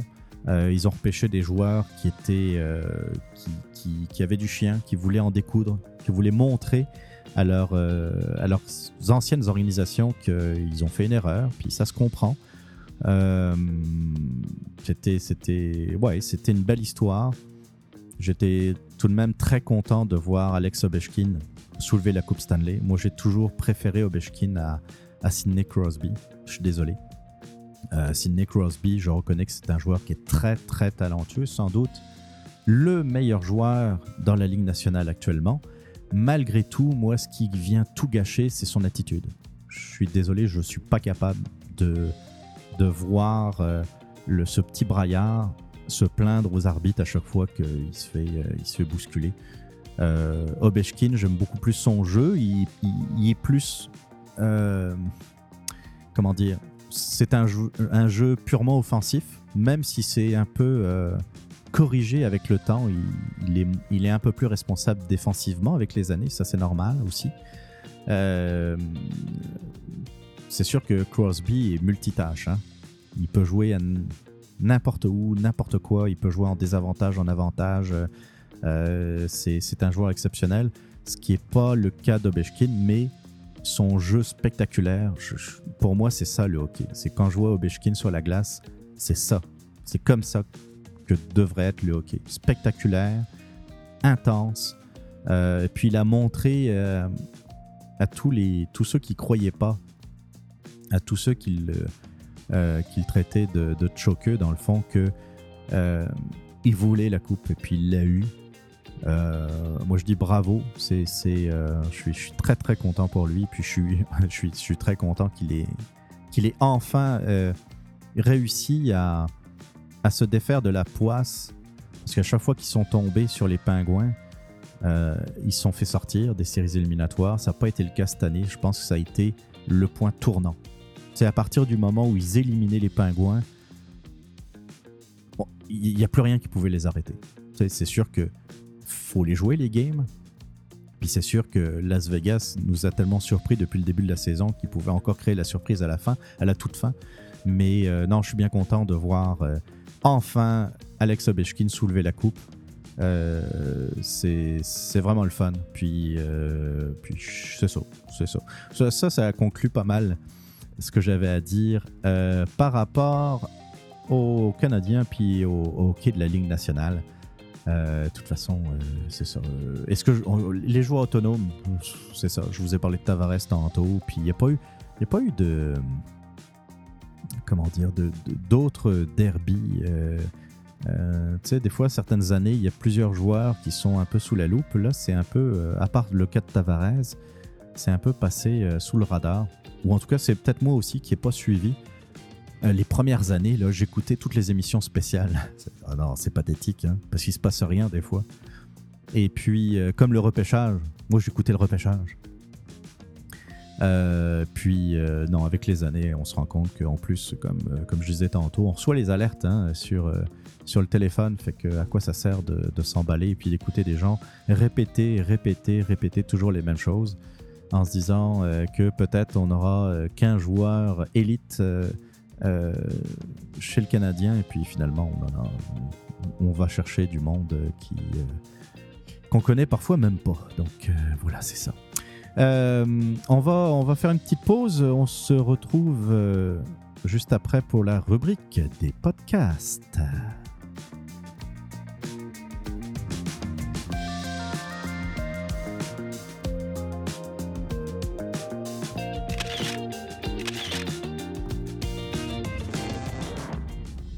Cette semaine, sur les ondes de radio H2O, le super matozoïde.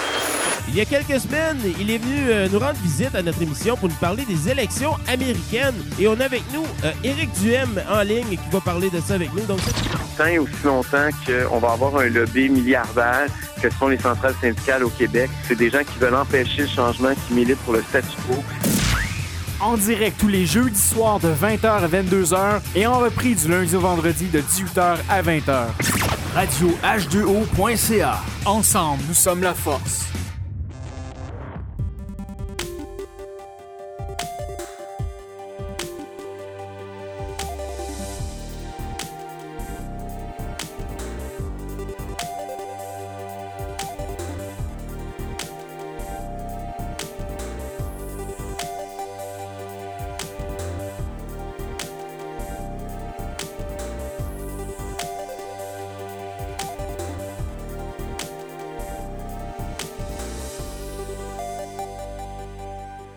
Vous êtes toujours à l'écoute du 40e épisode du Radioblog. Euh, je vous parle euh, rapidement de podcast parce que je pense que j'en ai déjà assez parlé en introduction. Euh, je voulais souligner deux choses. La première, toujours en relation avec le supermatozoïde, le 31 mai, il y a eu le, les prix des Duclos d'or, comme ça a été fait il y a un an. Me semble aussi que je vous en avais parlé. En tout cas, c'est dans le fond, il y a plusieurs catégories me souviens plus de combien de catégories il s'agit, c'est pas ça le problème. Et puis vous aviez euh, quatre choix, trois choix de podcast, je me souviens plus trop. Et donc dans différentes catégories, il y avait euh, meilleur animateur, meilleur euh, nouveau podcast, meilleur podcast d'opinion, meilleur podcast culturel, etc. ça a été fait donc avec Mike Tremblay et Maxime Duclos.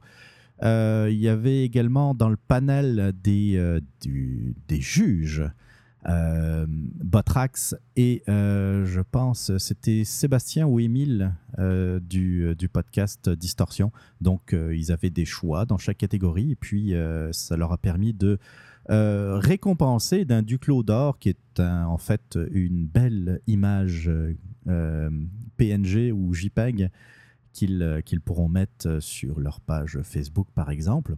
ça ne se prend pas trop au sérieux comme, comme remise de prix. moi, j'ai trouvé ça déjà très bien l'année dernière. Il me semble, dans mes souvenirs, que c'est grâce au Duclos d'or il y a un an que j'ai découvert Ars Moriendi, me semble.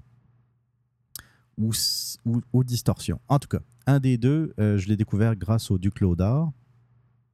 Donc, euh, bah, cette année, j'ai écouté ça aussi euh, très attentivement parce que c'est l'occasion également de faire d'autres découvertes. Et il y a une découverte, d'ailleurs, que je remercie d'ailleurs euh, Maxime Duclos de, l'avoir suggéré, c'est euh, Voyage dans l'espace, un excellent podcast de vulgarisation scientifique, on va dire, mais vraiment de très très bon niveau.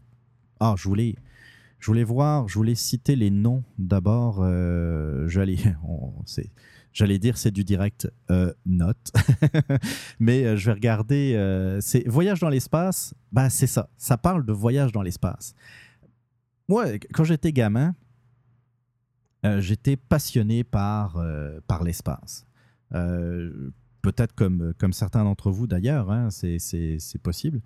moi, je suis né dans, au début des années 70, donc j'ai connu, bah, j'ai pas connu, j'ai pas connu évidemment les premiers pas sur la Lune, mais j'ai connu tout ce qui a suivi. J'ai connu euh, euh, l'aventure qui a été, euh, qui a été la navette spatiale. Les premiers vols de la navette spatiale, je pense c'était en 1981, si ma mémoire est bonne, c'était un événement. Je sais bien qu'à la fin, c'était comme notre gros camion qu'on envoyait dans l'espace et euh, pour, euh, pour aller euh, déployer des gros satellites ou pour aller faire des réparations sur, ou changer les équipages dans la station spatiale internationale. Mais au début des années 80, là, c'était c'était quelque chose. C'était un événement. le premier vol, ça a été télédiffusé. Enfin, les premiers vols d'ailleurs, ça a été télédiffusé dans le monde entier. Puis, je me souviens de, ce, de cette journée de janvier 86 où euh, Challenger a explosé peu de temps après le décollage. Et là, ça nous a comme euh, remis un peu les pieds sur terre en se disant, ouais, l'espace, le voyage dans l'espace, c'est pas quelque chose de facile. Je pense qu'on était rentré dans une routine qui a fait que euh, on pensait que ça, ça, devenait quelque chose de pratiquement banal. Et non, tout ce qui touche à l'espace n'est pas banal. Et euh, voilà, j'ai été sur la, sur la page iTunes de Voyage dans l'espace. Excusez-moi. Donc, c'est animé par Mathieu Rancourt et Claude Lafleur, euh, qui sont deux scientifiques, hein, si j'ai bien compris. Claude Lafleur est un journaliste, et a écrit plusieurs ouvrages. Euh, Mathieu Rancourt, qui m'excuse, j'ai oublié sa spécialisation. Mais c'est du monde qui connaît le, qui connaît le sujet. Claude Lafleur, et euh, c'est un plaisir de l'entendre. Il a euh, euh, une très bonne voix. C'est un, un podcast qui est vraiment de la vulgarisation scientifique. Et bah, ça fait pas longtemps qu'ils ont commencé. au hasard, le shit des, des, sujets, il y a Destination Mars donc, il nous parle de, tous les enjeux d'une éventuelle colonisation de Mars. Euh, il nous parle de, euh, de, toute l'aventure d'Apollo, des missions Apollo, euh, jusqu'à Apollo 11, évidemment, pour le premier pas sur la Lune, mais également ce qui a suivi. Les, exoplanètes, les planètes du système solaire, ils ont, ils ont parlé de TESS. ils ont parlé également de, de l'univers en tant que tel. C'est vraiment passionnant. Et puis, je le répète, il n'y a rien de compliqué à écouter Voyage dans l'espace. C'est euh, pour moi, c'est euh, bah, d'abord outre le fait qu'ils méritent leur Duclos d'or euh, sans, mais vraiment sans problème. Je pense que c'était le, meilleur nouveau podcast, si mes la meilleure nouveauté podcast mais ça fait partie des, très très bons podcasts si jamais le sujet vous intéresse, bien entendu. Mais je vous dirais que même quelqu'un qui s'intéresse pas plus que ça à l'espace, euh, on découvre des, choses. Moi, j'avais, il y a des concepts que j'avais un peu oubliés parce que malgré le fait que je m'intéressais beaucoup à l'espace quand j'étais plus jeune, il y avait des concepts que j'avais un peu oubliés euh, ou qui étaient un peu passés à la trappe de ma mémoire, on va dire, euh, par rapport, par exemple, tout ce qui a, tout ce qui est en relation avec la pesanteur, par exemple. Hein. On, oublie que non, on flotte pas dans l'espace parce qu'on est dans l'espace, mais qu'on flotte dans l'espace parce qu'on est en train de tomber. Euh, ça peut paraître un peu bizarre dit de même, mais euh, écoutez Voyage dans l'espace, vous allez vite comprendre de quoi il s'agit. C'est très, je vous le dis, c'est très très bien expliqué. Un autre podcast euh, que, que j'ai découvert, ben, il, y a déjà peut-être un mois ou deux, mais je tenais à vous en parler.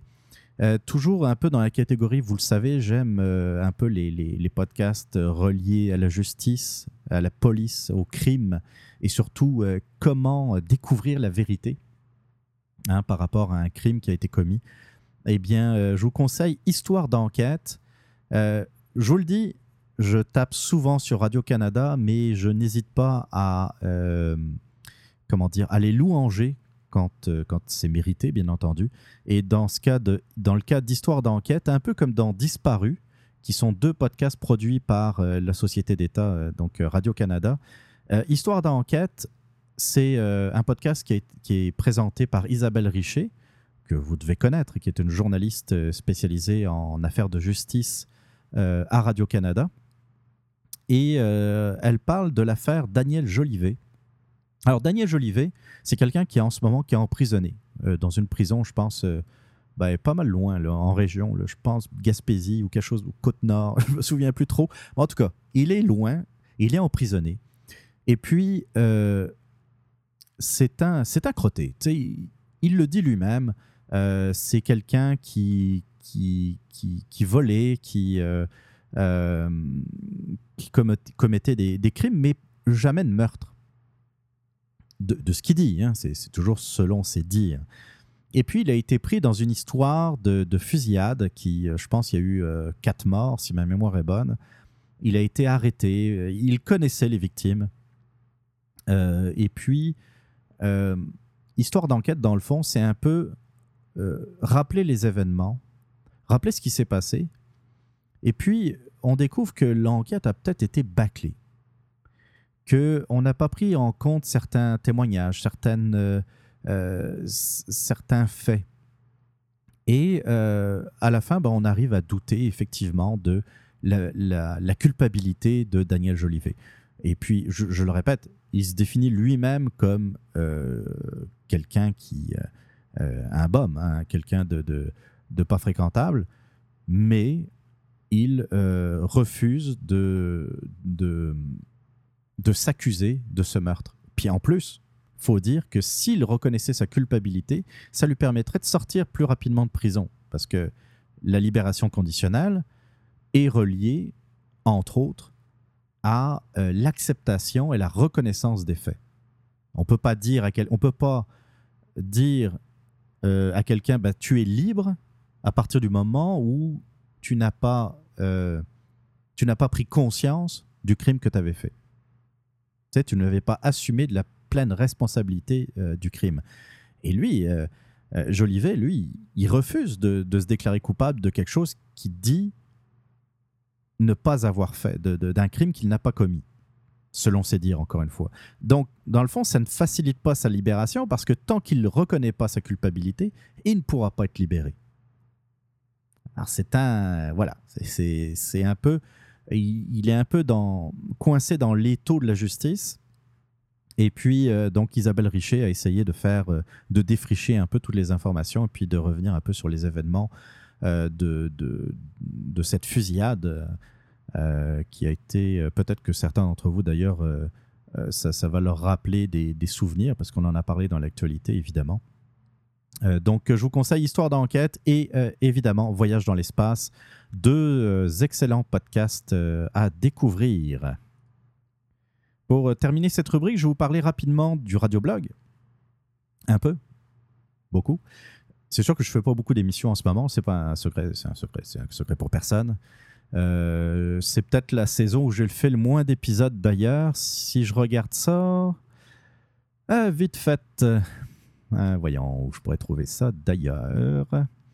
La première saison, j'avais fait 10 épisodes. La deuxième saison, 21 épisodes. J'étais en feu. Et puis donc la saison 3 qui se termine, euh, j'aurais fait 9 épisodes. Donc euh, c'est ça, c'est la plus petite saison. Malgré tout, je travaille un peu en arrière. Ça paraît pas. Mais euh, il me semble que j'en avais déjà parlé à ce micro. J'essaye, je vais essayer de, comment dire, de, faire définitivement la séparation entre Québec Presse et le radioblog. J'en avais, j'avais déjà un peu expliqué. Euh, moi, j'avais lancé le, podcast parce que j'étais tanné d'écrire. Écrire, Québec Presse, c'était un site d'actualité, d'opinion surtout. Et puis, je me rendais compte que écrire un texte euh, de plusieurs paragraphes avec euh, des faits, avec des données, avec de la recherche, ça pouvait me prendre 4 ou 5 heures. Et il faut être réaliste, aujourd'hui, en 2018, les blogs, même s'ils sont des blogs d'actualité, ne sont plus vraiment lus. Vous allez avoir toujours un, certain public, mais euh, en fait, ça n'a rien à voir avec euh, ce qu'on peut aller chercher en podcast. Puis je vous le dis en connaissance de cause. Euh, je fais, je pense qu'il y a dix fois plus. 10, ouais, selon les émissions, ça va entre 10, 15, 20 fois plus parfois de euh, d'auditeurs que de lecteurs d'un article, même si je sais qu'il y a des articles euh, de Québec Presse qui sont, qui sont encore partagés aujourd'hui, hein, en particulier sur Hitler, ce socialiste, qui, qui est très régulièrement partagé. Je ne sais pas combien de, de, dizaines de milliers de, de, de partages ou de lecteurs j'ai, là, je ne les compte même pas. Il y, a, deux, trois articles qui, qui, marchent encore très bien aujourd'hui. Mais à part, à part ces articles-là, euh, je remarque que ça ne marche pas vraiment. Et avec les réseaux sociaux, avec tout ça, je pense que tous ceux qui ont un jour tenu un blog sont arrivés à la même conclusion. Il faut trouver autre chose. Puis, j'ai adoré l'expérience que j'ai eue euh, en web radio. J'ai adoré les petites expériences que j'avais faites euh, en podcast il y, a, déjà pratiquement dix ans, je pense, à peu près. Et, en web radio, j'avais commencé ça, euh, si ma mémoire est bonne, en 2003-2004. Donc, ça fait un petit moment. Puis, euh, c'est ça. Je, euh, de faire un podcast d'opinion, c'était quelque chose pour moi qui était naturel. C'était le prolongement de ce que pouvait être Québec Presse. Puis, vu que j'avais quand même quelque chose comme 1400, 1500 abonnés Twitter, euh, à mon compte Québec Presse que j'avais à peu près 200 euh, et quelques euh, abonnés sur la page Facebook de, Québec Presse. Je m'étais dit, autant profiter de cette base de, de lecteurs pour lancer un nouveau produit. C'est pour ça que, naturellement, ça devait s'appeler le radioblog de Québec Presse. Mais comme vous avez pu le voir, je pense, ou l'écouter depuis quelques épisodes, maintenant, je l'appelle le radioblog. Puis radioblog.ca, le, site internet, va dans le fond devenir le site et le seul site bientôt, durant l'été, du podcast Le Radioblog. Et d'ailleurs, si vous êtes curieux, vous pouvez déjà vous rendre sur radioblog.ca et vous allez voir que vous ne serez plus redirigé sur le site de Québec Presse, mais que vous allez voir un blog, un, site en friche. Hein, il n'est pas, pas fait, il n'est pas, euh, pas construit. Je travaille dessus. Euh, il y aura un nouveau logo, il y aura un nouveau, euh, un nouveau site internet avec. Je vais essayer de développer le côté interactif, c'est-à-dire de. Il y a déjà la boîte vocale sur le encore qui est sur le site de Québec Presse, mais vous allez avoir une meilleure boîte vocale normalement si j'arrive à faire à bien faire les choses, une meilleure boîte vocale donc depuis le site radioblog.ca d'ici quelques semaines j'espère. je vais rapatrier toutes les émissions sur radioblog.ca. Et puis, je vais essayer de développer le, côté peut-être messagerie instantanée, essayer de, essayer de favoriser dans le fond le, dialogue. Et puis, si, si jamais vous avez des commentaires à faire, si jamais vous avez des interventions à faire audio, eh bien, ça sera facile pour vous de le faire. Euh, j'y tiens, je, veux vous faire participer à l'émission. Euh, donc voilà, euh, c'est à, à voir dans les prochaines semaines. Vous allez le voir également sur la page Facebook. J'ai mis d'ailleurs depuis quelques jours un petit teaser de la d'un début de, enfin en tout cas d'une des nouvelles couleurs qui risquent d'arriver d'ici peu, d'ici quelques jours sur la page Facebook, le nouveau logo qui va être bientôt dévoilé. Euh, j'ai pas mal travaillé là-dessus. J'ai fait pas mal de tests. Je voulais. Ça prend un logo qui se voit euh, rapidement, tu sais, qui se voit tout de suite, qui, qui flash. Je veux quelque chose qui. Euh, tu sais, le, le, nom du podcast me plaît bien. maintenant, ça prenait quelque chose de plus visible, de mieux visible. Je garde le petit côté micro vintage euh, qui, euh, qui fait partie du logo. Après tout, j'avais acheté les droits de, de, cette image, donc euh, autant la garder le, le, maximum du temps. Et puis, ça fait partie de, de l'identité du radioblog. Et puis, durant, les, durant l'été, je vais essayer également de travailler sur l'habillage sonore du radioblog avec, d'ailleurs, je pense que j'ai trouvé une nouvelle musique d'introduction je vais peut-être d'ailleurs en, primeur, en grande primeur mondiale, internationale, vous faire écouter le prochain, euh, la prochaine intro, le prochain jingle donc euh, du radioblog. Euh, vous, pourrez me faire vos commentaires d'ailleurs ben, par message vocal si vous le voulez, ou par messagerie texte, ou par Facebook si vous le voulez, pour faire vos commentaires. On écoute ça tout de suite.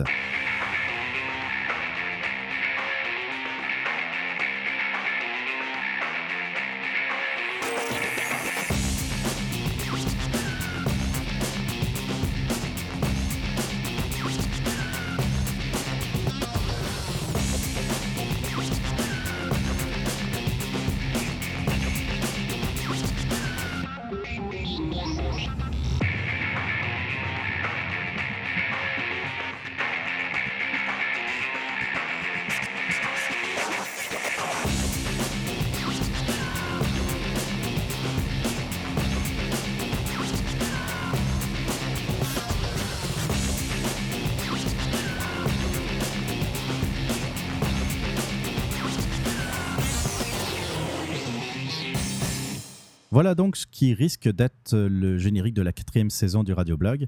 Euh, comme je vous disais tantôt, euh, dites-moi ce que vous en pensez. J'ai une version, donc la, version que vous venez d'entendre, c'est la version de 54 secondes. Puis j'ai une autre version d'un peu plus courte de 28 euh, secondes. Je vais, voir un peu comment je, vais les, utiliser. C'est pareil, comme l'image, comme tout ce qui est relié au à l'image sonore du radioblog. Euh, je, paye les droits des, euh, musiques et euh, peut-être par la suite essayer de, mettre le radioblog sur YouTube, par exemple, parce qu'a priori, il y a, a, du monde à aller chercher sur YouTube. c'est sûr qu'il faudrait que je que j'enlève les, les, pauses musicales parce que c'est sûr que les algorithmes de YouTube n'aiment pas euh, lorsque euh, on met des, euh, de la musique comment dire? Bah, De la musique, c'est ça. toujours pour des questions de, de droit d'auteur. En tout cas, on va profiter qu'iTunes, Apple Podcast et puis Google Play n'aient pas ce genre de limitation.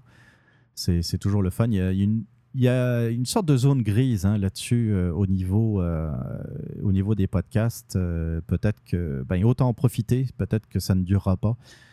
Euh, ben voilà, pour ce qui est du radioblog, euh, moi, je, vous le dis à chaque émission, puis euh, je vous le dire également à, celle-ci, c'est si vous avez des commentaires, si vous avez des suggestions, si vous pensez que ça prendrait une rubrique, telle, telle rubrique, je sais que certains d'entre vous, vous voulez que je parle un peu plus de politique internationale, je vous écoute, je vous entends, il y en aura de la politique internationale lors de la quatrième saison, c'est certain.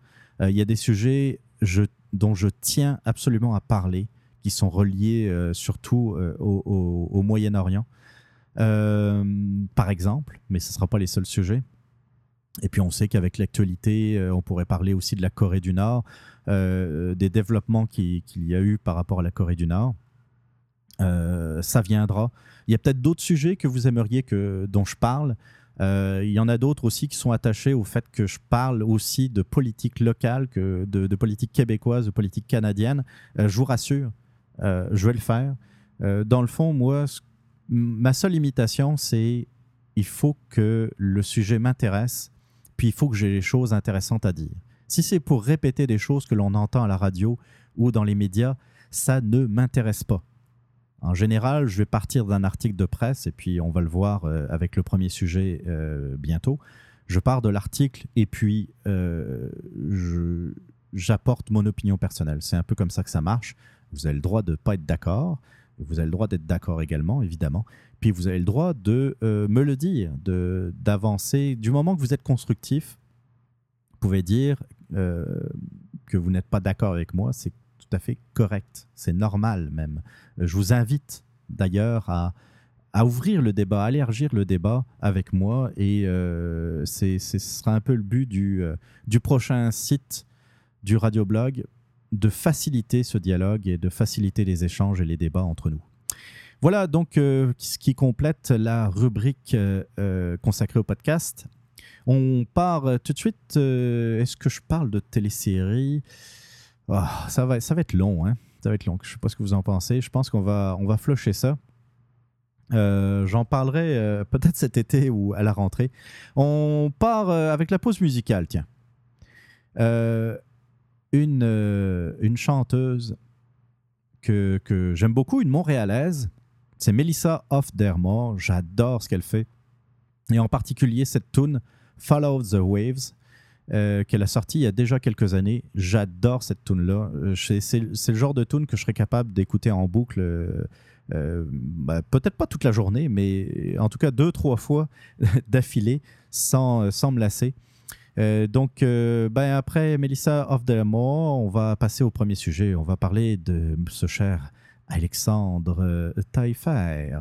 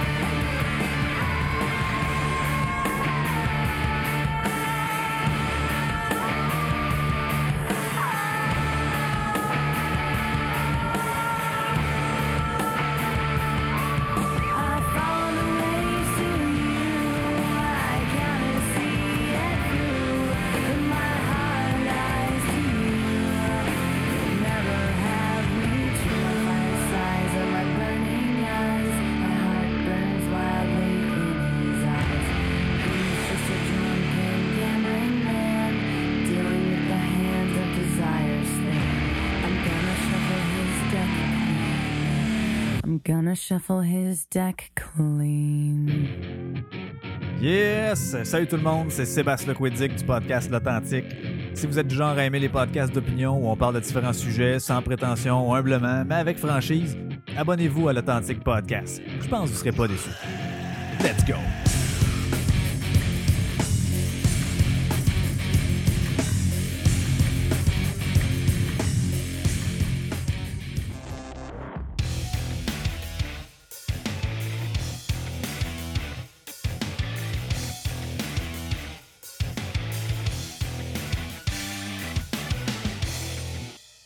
Vous écoutez le 40e épisode du Radioblog.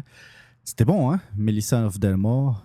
Euh, c'est, comme je vous disais, ça date de plusieurs années, mais j'ai toujours beaucoup, beaucoup de plaisir à écouter cette tune. On va, euh, on va passer à un sujet. Ça fait longtemps que je voulais en parler. Ah là là. Alexandre Taillefer. My God. Alexandre Taillefer, euh, il y a ça fait, déjà pas mal de temps qu'il y a une certaine attention sur lui. OK? On en parle dans les médias, on en parle un peu partout pour, euh, ben, euh, des raisons assez diverses. C'est un entrepreneur, c'est quelqu'un qui est très riche, il est euh, millionnaire, multimillionnaire, je ne sais pas trop à combien évaluer, s'évalue sa fortune, mais c'est même pas trop la question ici. C'est un homme d'affaires et c'est quelqu'un qui a des idées bonne, mauvaise, ça c'est pas, à la limite, c'est même pas à moi de juger. Euh, c'est pas trop important. C'est, un patron de presse également. euh, c'est, lui euh, qui, euh, qui a le quotidien, l'actualité. Entre autres, il a racheté également Voir. Il a une société de capitalisation. On va en parler tantôt. Comment que ça s'appelle cette compagnie? En tout cas, bref. Là où euh, ça commence à sentir le soufre, c'est à partir du moment où euh, ce, riche homme d'affaires, donc, va aller quêter de l'argent au gouvernement. Là, tout d'un coup, hop, attention, qu'est-ce qui se passe? On donne des millions par-ci, on donne des millions par-là, des dizaines de millions par-ci, des dizaines de millions par-là. Et euh, pourquoi faire, dans le fond, pour financer ses idées? OK? Alors vous allez me dire, les subventions existent, pourquoi il n'en profiterait pas? Oui, bon, c'est sûr que moi, personnellement, puis j'insiste sur le terme de personnellement, je suis contre toute subvention aux entreprises. À la limite, on peut jaser de prêts sans intérêt pour, euh, mettons, aider des bonnes idées, à soutenir de bonnes idées. Euh, je suis pas fermé à ça à partir du moment où ce sont des jeunes entrepreneurs qui n'ont pas justement les reins assez solides pour se lancer en affaires. Mais ben, à la limite, je veux pas rentrer tout de suite dans le débat. Mettons ça euh, simple, pas de subvention aux entreprises. Je préfère, par exemple, qu'on puisse baisser de 1% l'impôt euh, aux entreprises, donc pour toutes les entreprises, plutôt que donner de l'argent à une compagnie, mais que l'autre compagnie qui travaille exactement dans le même domaine ne va pas avoir cette subvention. C'est ça que je trouve particulièrement révoltant. Surtout euh, qu'on a, euh, dans le passé, donné des subventions à des compagnies en difficulté parce qu'ils ont mal géré leurs affaires, par exemple, ou qu'ils ont fait des choix qui étaient très discutables, et qu'on préfère éviter des fermetures, éviter des pertes d'emplois en donnant de l'argent à cette compagnie, alors qu'une autre compagnie qui, elle, a bien géré ses affaires, qui, elle, a fait de bons choix, a été euh, euh, plus, euh, plus prudent dans, dans ses choix, eh bien, parce qu'il n'y a pas de risque de fermeture, ne va pas recevoir cet argent. C'est de la concurrence déloyale, selon moi. Ceci étant dit, évidemment, les subventions existent. Euh, là où j'ai un gros problème, c'est qu'on parle quand même euh, d'Alexandre Taillefer, quelqu'un qui a déjà de l'argent. Pourquoi a-t-il besoin de l'argent de- des contribuables? Parce qu'il ne faut pas oublier, et puis j'ai l'impression qu'il l'oublie souvent, Alexandre Taillefer, on parle de l'argent des payeurs de taxes, des gens qui se lèvent de bonne heure le matin pour aller travailler, puis pour se faire euh, couper leur salaire de moitié parce qu'il y a une moitié qui va au gouvernement. La chose que j'ai trouvée assez difficile d'ailleurs, lorsque j'ai fait mes recherches, c'est de trouver exactement combien d'argent a été donné aux compagnies d'Alexandre Taillefer. Faites la recherche aussi de votre côté, vous allez voir, c'est pas évident d'avoir l'ensemble euh, de, de la photographie des subventions données à Alexandre Taillefer. Il y, a, y a, plusieurs choses que. Euh, il y a beaucoup d'articles. Je vais, je les compter rapidement 3, 4, 5, 6, 7, 8, 9, 10. Il y a à peu près une, une dizaine d'articles que j'ai trouvés euh, récemment par rapport à Alexandre Taillefer. Je ne veux pas tous les passer en revue, c'est pas possible. Mais il y en a que j'ai beaucoup aimé. Euh, par exemple, je vous parlais des subventions puis des subventions disponibles. Celui de Francine Laplante. Euh, Francine Laplante est une entrepreneur. Puis elle a écrit une lettre, je ne vais pas la lire en entier, mais vous allez voir, euh, je la trouve assez parfaite, même si je ne suis pas d'accord avec tout ce qu'elle dit. Je la trouve assez par, parfaite par rapport à ce qu'est euh, Monsieur Taillefer. La lettre commence comme ça. Alors, c'est paru, c'est paru, c'est paru, euh, oh, c'est le Huffington Post. OK, il y a quelques semaines de ça. Cher Monsieur Taillefer, je ressens le besoin de vous écrire personnellement car toutes les fois que vous intervenez dans l'espace public, vos propos viennent directement m'interpeller. Votre charisme, votre français impeccable, bon là-dessus, euh, j'ai un petit bémol à mettre, mais bon, c'est elle qui le dit, votre français impeccable, donc votre assurance déconcertante, votre titre d'homme d'affaires prophète et millionnaire sont autant de qualités qui ne peuvent qu'impressionner et même intimider les gens ordinaires comme moi, mais, mais il y a un énorme mais. Monsieur Taillefer, je me demande sincèrement si vous vivez dans le même Québec que moi. Lorsque j'entends vos prises de position quand vous dites que nous devons d'abord et avant tout faire rayonner le Québec au niveau mondial, quand il n'est question que de projets d'envergure et innovateurs, et quand vous parlez de fleurons québécois, on dirait que vous oubliez tout le reste. Savez-vous qu'il n'existe aucun programme, aucune subvention, aucun prêt et aucun soutien gouvernemental réel pour les PME. Il n'existe rien comme dans rien pour leur venir en aide. Ces entrepreneurs doivent se débrouiller seuls, sans contact, je dirais même sans vouloir faire de un jeu de mots, que les entrepreneurs ne sont tout simplement pas branchés sur le pouvoir comme vous pouvez l'être. À ces entrepreneurs, on demande des dépôts de garantie pour obtenir des services d'Hydro-Québec et on leur impose des intérêts et des frais de pénalité de plus de 20% s'ils ont le malheur de payer ne serait-ce qu'avec une journée de retard leur remise gouvernementale. Si vous avez le temps de regarder les publicités, vous avez remarqué que nous sommes dans une vague de consommer les produits du Québec. Encourageons nos artisans, nos producteurs, acheter local. Quelle hypocrisie. Les petits entrepreneurs crèvent de faim. Seules nos convictions nous inspirent à continuer de nous autodétruire en travaillant 75 heures par semaine.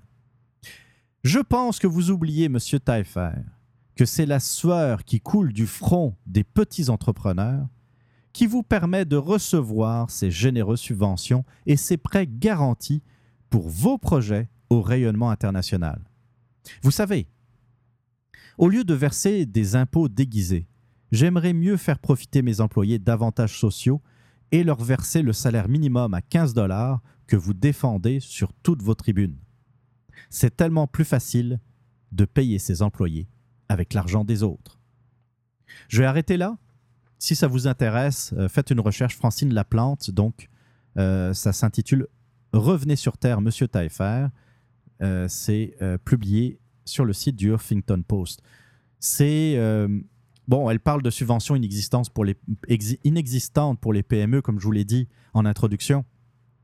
Je ne suis pas favorable aux, subventions, mais à partir du moment où elles existent pour les grandes entreprises, il y a un problème. Les PME, c'est 80% des emplois au Québec. 80%. mais il n'y a pas de subvention, il n'y a, pas d'aide gouvernementale ou de soutien de quelconque pour les PME, alors que, comme elle dit, la réalité, c'est que si jamais ils ont une journée de retard, euh, ils sont exposés à de grosses pénalités. J'ai particulièrement apprécié la dernière phrase.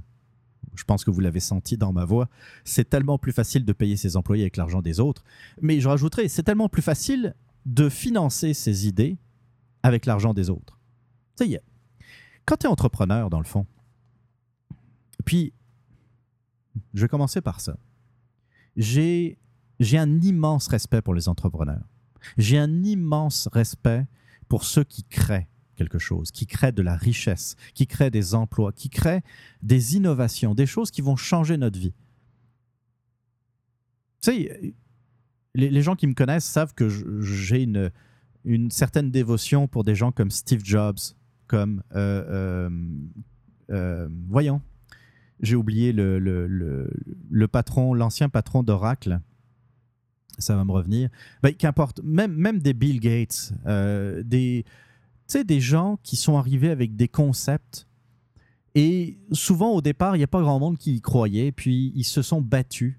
Ils, ont, ils se sont parfois fait virer de leur propre compagnie, hein, dans le cas de Steve Jobs par exemple, mais ça leur a juste appris à, euh, progresser, à être encore meilleurs. Puis le prochain coup, ils ont réussi, leur, euh, ils ont réussi ce qu'ils avaient en tête.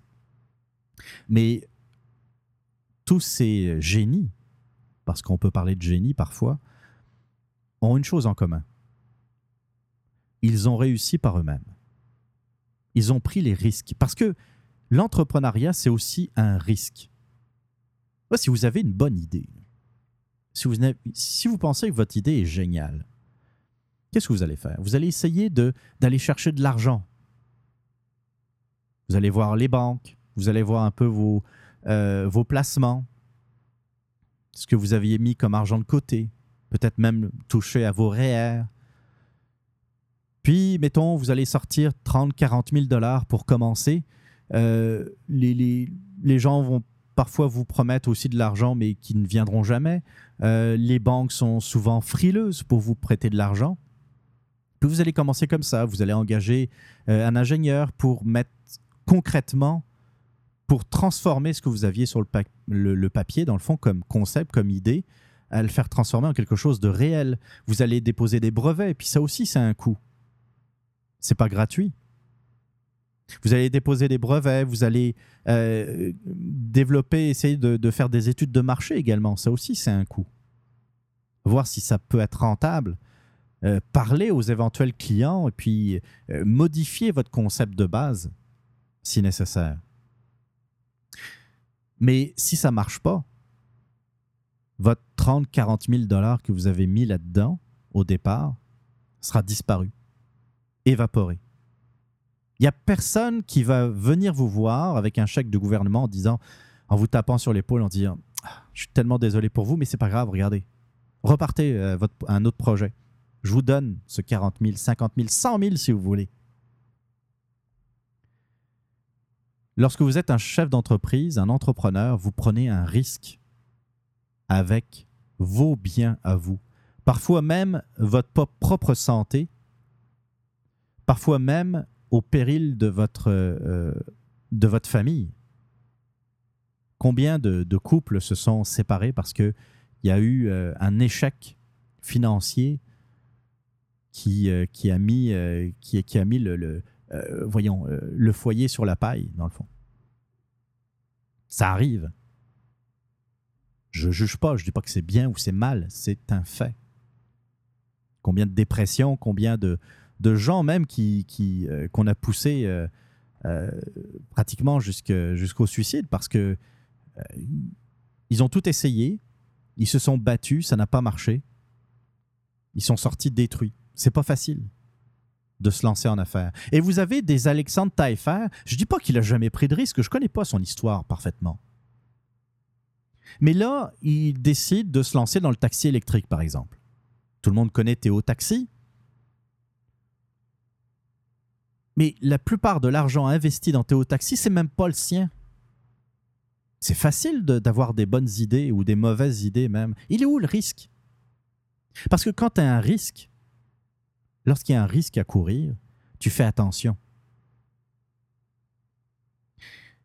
C'est un peu la même différence que l'on voit entre des compagnies privées, excusez-moi, et, et, le, secteur public. Le secteur public, il y a besoin d'une nouvelle imprimante, on achète une nouvelle imprimante. On s'en fout, c'est pas notre argent. On ne sait pas exactement d'où il vient cet argent-là. Et, puis, on, a fini par. Euh, la grosse machine gouvernementale a fini par dématérialiser l'origine de, cet argent. Moi, il n'y a rien qui m'énerve le plus que d'entendre parler d'argent de l'État. C'est pas l'argent de l'État, c'est l'argent des contribuables. C'est l'argent de vous et moi qui avons travaillé, qui travaillons, parfois très très fort, pour nourrir cette machine gouvernementale. Et donc, et ça avec l'aide des médias, avec médias qui sont souvent subventionnés eux-mêmes, hein? tout est dans tout. Donc on finit par dématérialiser l'origine de cet argent. Aller dans une compagnie privée, puis je peux vous en parler, des imprimantes qui tombent sans arrêt en panne, les employés qui lèvent la main en disant Hey, ça nous en prendrait une neuve? Ça fait genre cinq ans qu'on dit ça? Mais on continue à utiliser la vieille machine. On va continuer à changer les pièces, une par une. Peut-être qu'au final, les, réparations nous auront coûté plus cher qu'une imprimante neuve. Je sais pas. Je connais pas le contrat d'entretien euh, avec les, compagnies de, de photocopieurs, mais il y a une grosse différence. Eh bien, c'est un peu la même chose. Lorsque c'est votre argent que vous avez mis dans votre compagnie, vous faites attention. Les choix que vous allez faire, vous les étudiez. Parce qu'à chaque fois, à chaque choix que vous faites, c'est un risque que vous prenez. Taillefer, lui, ben non, ça lui prend, euh, des dizaines de millions, ça lui prend euh, euh, un, salaire à 15 dollars de l'heure pour les chauffeurs de taxi. Ils sont tous en, ils sont tous en colère. Il n'y a personne de satisfait des 15 dollars de l'heure. Il y en a qui démissionnent. Il y en a qui vont aller chauffer du Uber ou euh, qui vont aller dans une autre compagnie de taxi.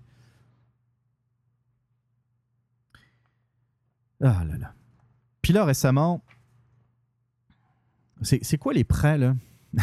c'est ça que je vous disais au début. C'est très difficile de savoir combien on a prêté d'argent. Euh, récemment, là, en mai 2016, 30 millions, 30 millions de dollars ont été donnés à Taxelco, qui est la compagnie euh, d'Alexandre euh, qui gère entre autres les euh, Théo Taxi.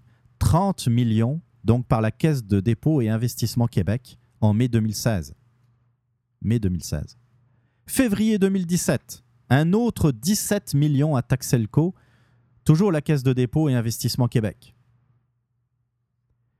En août 2017, 3 millions de dollars donnés par le ministère de l'économie à Théo Taxi directement. 3 millions de dollars. Et en fait, il faut rajouter, je pense, un autre million euh, qui, a été donné au mois de février.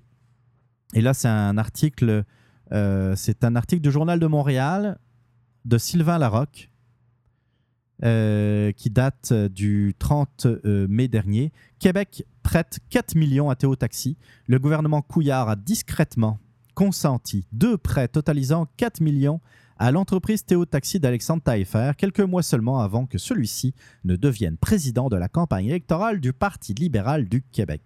Selon les documents du ministère de l'économie Théo Techno, une filiale de Taxelco, la société mère de Théo Taxi, a reçu un prêt un premier prêt de 3 millions en août dernier, donc celui dont je viens de vous parler, suivi d'un autre 1 million de dollars en février.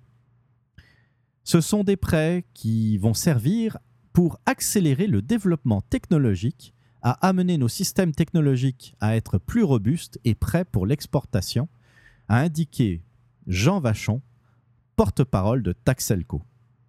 Vous avez entendu l'argument, hein, c'est pour accélérer le développement technologique et euh, être prêt dans le fond pour exporter le concept. Ça, c'est Jean Vachon qui nous dit ça. Paragraphe suivant. L'an dernier, Théo Taxi a fait face à d'importantes difficultés financières. Pendant plusieurs mois, l'exploitant de taxis électriques a tenté de recruter de nouveaux investisseurs à l'étranger, mais sans succès, selon ce qu'a signalé la presse en janvier dernier. Alors, il y a Jean Vachon qui nous dit d'un côté que c'est pour accélérer le développement technologique, mais on nous dit plus loin que Théo Taxi a fait face à d'importantes difficultés financières. Il nous raconte des salades, euh, Jean Vachon, parce que euh, dans le fond, le 4 millions va plus servir à faire face à d'importantes difficultés financières parce qu'ils ont, été incapables de trouver de nouveaux investisseurs. Ils ont été voir des investisseurs. Les investisseurs ont regardé le cahier des charges de Théo Taxi, ont regardé un peu c'était quoi le plan de Théo Taxi, n'ont pas été convaincus.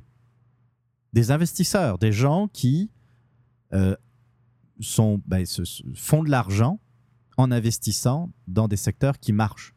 Pour eux, donc, ce que ça veut dire, c'est que au vu de tout ce qu'ils connaissent de Théo Taxi, Alexandre Taillefer n'a pas été capable de les, euh, de les convaincre d'investir pour lui.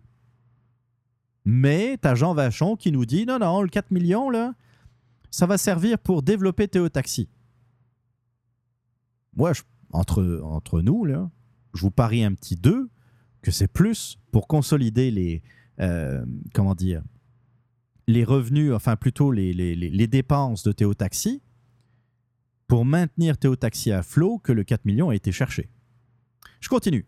En février, les actionnaires actuels de Théo Taxi, soit la Caisse de dépôt et de placement, le Fonds de solidarité FTQ, euh, Fonds d'action CSN et le Fonds XPND, ça c'est la compagnie d'Alexandre Taillefer, soutenus par le bras financier du gouvernement, Investissement Québec, ont donc injecté 17 millions dans l'entreprise.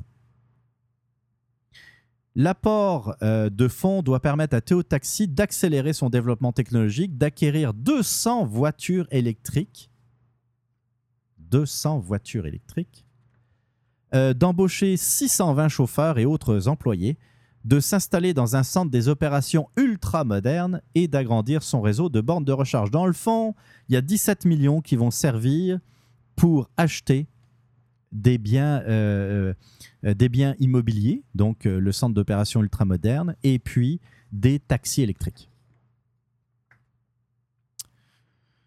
OK, ces mêmes taxis électriques qui, j'entends parler à droite et à gauche, lorsque c'est l'hiver qui fait moins 15, ce qui est quand même pas quelque chose de rarissime ici au Québec, un chauffeur peut changer jusqu'à quatre fois de taxi parce que la batterie est morte parce qu'il fait froid. Tu euh, ces mêmes taxis qui, on a vu, parqués dans un, ben, dans un stationnement parce qu'il n'y avait pas de demande. Moi, des Théo-taxis, j'en vois quelques-uns de temps en temps, mais par rapport à des taxis traditionnels, euh, je suis désolé, mais il y, a, beaucoup moins de Théo-taxi que de taxis traditionnels. C'est qu'est-ce qu'est-ce qui fait qu'aujourd'hui on peut dire que c'est quelque chose, un concept qui fonctionne? Même des investisseurs à l'étranger, puis j'imagine qu'il y a eu un tour de table également euh, ici au Québec et au Canada. Comment se fait-il que le gouvernement investi dans une compagnie alors que même des investisseurs ne sont pas convaincus par la réussite du projet Ça, c'est la question. Le problème, c'est qu'il n'y a personne qui donne de compte au gouvernement. Maintenant que le gouvernement, euh, dans le fond, euh, va certainement être défait au mois d'octobre, euh, ça va passer à la trappe. Et puis, comme toujours, ouais, si je suis membre du PQ, c'est malgré moi. Ça, c'est aussi, c'est le fun le gars qui, donne de l'argent au PQ, à la CAQ, euh, euh, même au Parti conservateur, au Parti libéral du Canada, et puis après qui s'étonne qu'il est membre du PQ, mais qui n'était pas au courant. Bah, bah, bah. Oh. Un, autre, un autre article, ça, c'est cette fois dans Le Soleil, en date de je sais pas trop quand. Ils mettent plus les dates. Hein. Mise à jour à 22h26. Ok. mais quel jour? Aïe, aïe, aïe. C'est le soleil hein, en même temps. faut pas leur en demander trop. Euh, c'est écrit, je pense, par un syndicaliste euh, porte-parole. C'est un article co-signé par le TGM, euh, le RITQ. à mon avis, c'est des rassemblements de taxis. Mais j'ai quand même trouvé ça assez bon. Parce que, oui, il y a des affaires, on n'a pas trop entendu parler dans les médias, figurez-vous. Euh, je sais pas, euh, il faudrait vérifier tous les faits un par un, mais ça me paraît assez crédible. Écoutez ça. Ça s'appelle L'appétit insatiable du dragon Taillefer. Donc, euh, point de vue paru dans Le Soleil, je sais pas trop quand. En marge de notre dure réalité, il existe un, un univers parallèle, pratiquement inaccessible, mais incroyablement, incroyablement doux, dans lequel l'argent des contribuables pousse dans des arbres et les changements réglementaires ou législatifs sont servis rapidement sur un plateau d'argent. Cet univers est habité par un dragon nommé Alexandre Taillefer. J'ai bien aimé l'introduction. Depuis qu'il euh, qu'il est atterri derrière le volant d'un Théo-Taxi, il a obtenu 5 millions de dollars du Fonds provincial de modernisation, euh, euh, dévorant ainsi 75% de toutes ces sommes destinées à l'industrie du taxi. Ça aussi, ça, euh, il, en a été question dans les médias à un moment donné. Ça aussi, c'est quelque chose qui est incroyable. hein. Il y a euh, 5 millions qui sont donnés à Alexandre Taillefer, qui représente donc, comme, comme il est dit dans l'article, 75% de toutes les sommes destinées à l'industrie du taxi, alors qu'il ne représente pas 75% de l'industrie des taxis. Ça, on le sait. Ça, on le sait. Pour une bonne raison, c'est que d'abord, Théo Taxi n'est présent qu'à Montréal pour l'instant. Donc Montréal, c'est pas 75% du marché du Québec.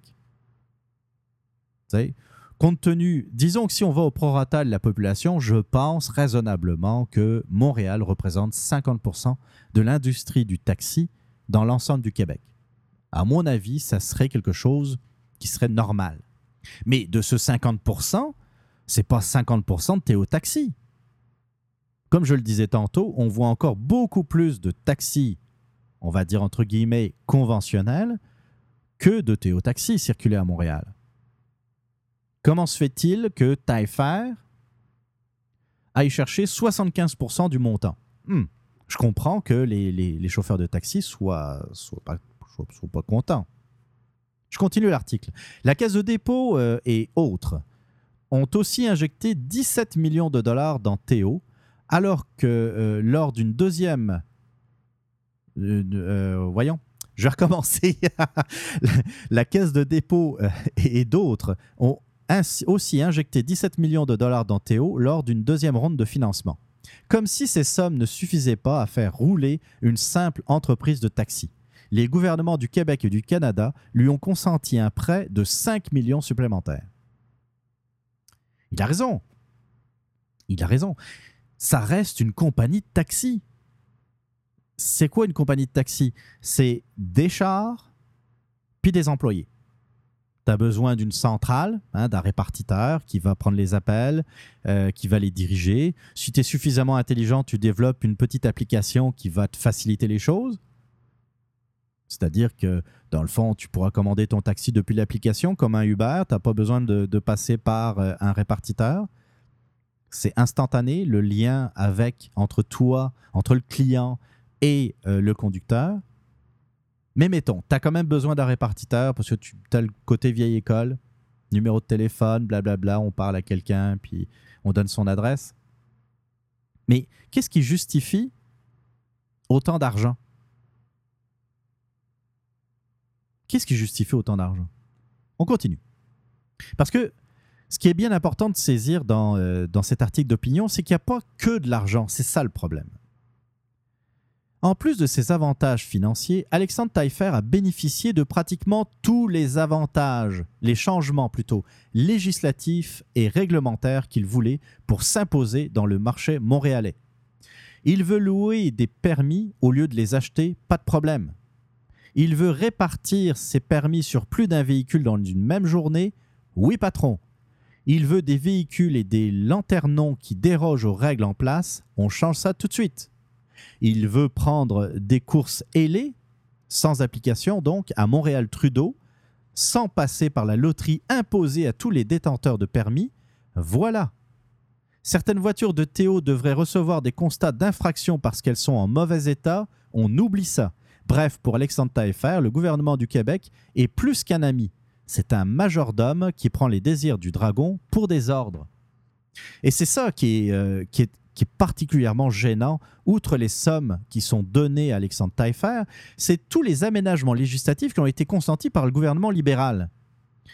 Euh, comme il le dit, il y a eu des changements de loi, de réglementation euh, pour pouvoir louer les permis au lieu de les acheter, euh, pour pouvoir répartir les permis sur plus d'un véhicule. Tu sais, est-ce que c'est normal ça? Est-ce que c'est normal? Surtout quand on sait que c'est un ami du pouvoir. Surtout lorsqu'on sait qu'il est devenu le président de la campagne du Parti libéral du Québec. Je continue. Pendant ce temps, les taxis de Montréal et Québec demandent depuis des années qu'on opère des, des simples changements. Les taxis de Québec ont suggéré, il y a plus de deux ans, qu'on fusionne certains territoires urbains de taxis dans la capitale pour pouvoir mieux desservir notamment le centre Vidéotron et les bateaux de croisière. Aucun mouvement depuis deux ans. Cette mesure qui ne coûte rien serait bénéfique pour le client, le chauffeur et la planète en éliminant les courses à à vide plutôt. Pas de réponse. Donc les chauffeurs de Québec voulaient un simple aménagement, ils l'ont pas eu. Euh, Théo Taxi, à, chaque, à chacune de leurs demandes, ils ont eu satisfaction du gouvernement. Ou presque.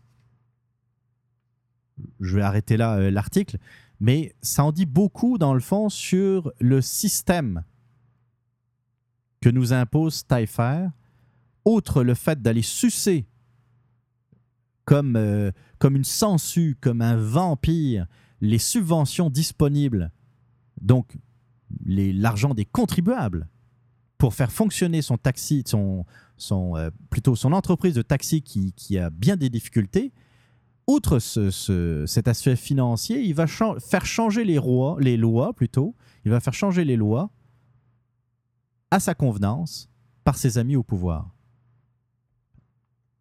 Je sais pas vous, mais on a vu des scandales pour pas mal moins que ça. Hein? Il y, aurait. je vous dis, là, je suis noyé par les articles sur Taillefer. Euh, ouais, euh, président de la campagne du PLQ, à part ça, hein, avec tout ce que je vous ai dit, ayez ça en tête. Taillefer ne se juge pas en conflit d'intérêts. C'est sûr que il faut être honnête. Taillefer ne va pas dire oui, oui, je vous avez tout à fait raison, je suis en conflit d'intérêts. Euh, non. D'ailleurs, il a dit qu'il n'était pas en conflit d'intérêts, mais peu de temps après, il a, euh, il a démissionné ou il s'est mis à l'écart de certaines fonctions euh, par rapport à, à ses compagnies. Je pense, euh, je ne veux pas dire trop de bêtises, mais euh, par rapport euh, à l'actualité, par exemple, euh, ou ces, ces affaires-là. Euh, il y, a- peut-être, il y aurait certainement d'autres choses à dire là-dessus. Mais quand je vois l'arrogance, euh, quand je vois l'arrogance de Taillefer, là, le gars qui bloque tout le monde sur, euh, sur Twitter, il est président de la campagne du PLQ, mais il bloque tout le monde sur, sur Twitter. Moi, euh, ça n'a pas pris longtemps avant qu'il me bloque, vous pensez bien? Une seule critique, pang, Alexandre Taillefer vous a bloqué. Dans le fond, moi. comme, comme dirait, comme dirait un ancien homme politique français, ça m'en touche une sans faire bouger l'autre. Cependant, on voit un peu la dégradation également du monde politique. Je vous ai rapidement parlé tantôt de Vincent Marissal, qui avait été pris la main dans le sac de mensonges euh, lorsqu'il a, il a annoncé qu'il était candidat ou en tout cas qu'il rejoignait Québec solidaire. Euh, Il y, a- plusieurs sources qui sont sorties en disant oui, mais euh, Vincent Marissal avait, approché le Parti libéral du, Québec, du Canada plutôt, le Parti libéral du Canada, Just- Justin Trudeau et tout ça, euh, avant de, sauter le pas en politique avec Québec solidaire. Il avait dit non, non, c'est pas vrai. Et puis finalement, il avait euh, reconnu son mensonge. Alors, vous avez donc Marissal le menteur, vous avez Taillefer, ce soi-disant progressiste, avec l'argent des autres. C'est facile hein, d'être progressiste. C'est toujours très, très facile d'être de gauche avec l'argent des autres. hein. Je ne sais pas si vous avez remarqué. Euh, progressiste, euh, il rejoint le PLQ. Ça me fait rire. Euh, et puis, puis euh, comment dire l'argent, les, les, les mesures législatives pour le favoriser. Puis on, on pourrait rajouter une autre. Michel Blanc. Comme ça, on aura fait le tour. hein. Il y a Taillefer pour le PLQ, Marissal pour Québec solidaire, Michel Blanc pour le Parti québécois. Alors, Michel Blanc, euh, j'ai bien aimé, c'est la télé-réalité de Michel Blanc parue dans la presse. L'une des très bonnes émissions de télé-réalité à regarder en ce moment, mais en vedette Michel Blanc. On peut y suivre chacune des étapes de son entrée en politique. Livré au quotidien sur les réseaux sociaux à coups de dizaines de publications, ce feuilleton comporte de nombreux rebondissements. L'unique protagoniste a même pensé à y ajouter du suspense pour mieux tenir son public en haleine. Tout cela a commencé il y a environ deux mois quand Michel Blanc a publié des insinuations au sujet d'un possible saut en politique. J'y vais-tu, j'y vais-tu pas? Puis elle nous a annoncé qu'elle ferait finalement le saut et qu'il lui restait à choisir le parti. Quel supplice pour ses fans qui voulaient connaître le dénouement. Et puis, coup de théâtre, elle, elle nous a annoncé qu'elle choisissait le Parti québécois. Michel Blanc nous fait maintenant languir quant au choix de circonscription à représenter. Mercier ou, Bertrand? Je vous le dis, House of Cards, à côté de ça, c'est de la petite bière. Rarement ai-je vu une candidate déployer autant d'énergie pour tenter d'attirer l'attention sur elle durant ces étapes préliminaires qui restent, pour la grande majorité des politiciens, quelque chose qui se fait dans la plus grande discrétion. Pas pour Michel Blanc. Elle a besoin de l'approbation de ses supporters pour avancer. Vas-y, ma belle Michel, t'es capable. Je veux bien croire que les réseaux sociaux font partie de nos vies et qu'ils sont devenus un moyen de communication incontournable, même pour les politiciens. Mais je persiste à penser que tout ne devrait pas être mis dans le même panier. Pour Michel Blanc, vie professionnelle, vie politique passe par le même canal. Michel Blanc aime dire qu'elle est une libre penseuse et qu'elle est ouverte à entendre toutes les opinions. On se rend parfois compte, on se rend toutefois compte que ceux qui ne sont pas d'accord avec elle voient les limites de son ouverture. Des gens qui ont voulu rappeler à sa mémoire des publications passées l'ont appris à ses dépens. Vendredi dernier, le blogueur Xavier Camus, celui qui a fait tomber Muguette Paillet en ressortant certains de ses propos controversés sur l'islam, a publié des extraits du mémoire de Michel, que Michel Blanc a offert en 2014 lors de la commission parlementaire sur la Charte des valeurs québécoises. Je cite Michel Blanc Quand je vois le voile, je vois des gays qui sont assassinés, qui sont battus. Je vois des femmes qui sont lapidées. Je vois l'écart homme-femme. C'est ce que je vois. Alors, avait dit alors plutôt, avait dit alors Michel Blanc. Celle-ci n'a pas apprécié que le blogueur de ressorte ses propos. Sur Facebook, elle a écrit, je cite, Travaillez vos conneries un peu plus, pour l'instant, vous êtes juste risible. Bon, petit aparté de ma part, ce qu'elle dit sur le voile, je suis d'accord. Moi, quand je vois le voile, je vois... euh, pour moi, le voile, voir une femme voilée, c'est comme voir une femme enchaînée. C'est Pour moi, c'est exactement la même affaire. Ils pourront me dire que c'est par choix. Euh, moi, je vois surtout de la pression culturelle, de la pression familiale, de la pression qui remonte à l'enfance parfois. Euh, pour moi, c'est un enchaînement. On enchaîne les femmes à un certain concept religieux et politique. Euh, et donc, là-dessus, je peux bien critiquer Michel Blanc, mais oui, dans des pays où le port du voile est obligatoire pour les femmes, on assassine également les gays, c'est vrai. Ou on les bat, c'est vrai. On voit les femmes lapidées, c'est vrai aussi. Il n'y a pas un pays où on n'impose pas le voile, où il n'y a pas des lapidations de femmes. Regardez l'Iran, par exemple. Je pense que c'est un exemple, ou l'Arabie saoudite également, où des femmes sont lapidées sur la, sur la place publique. Je continue maintenant le- l'article. La télé-réalité mettant en vedette Michel Blanc a connu un autre rebondissement il y a quelques jours quand elle a publié sur Twitter ce curieux message. Je cite Avis aux imbéciles qui font des amalgames. Faire un pouce en l'air à un commentaire n'a jamais été un j'adore et n'a jamais été autre chose pour moi que j'ai lu le commentaire. Euh, venant de celle qui aspire à devenir la ministre du numérique au Québec, je trouve cette affirmation complètement farfelue et surréaliste. Si un pouce en l'air veut dire j'ai lu, que veut dire un pouce en bas? Je n'ai pas envie de le lire? Michel Blanc réplique à tout.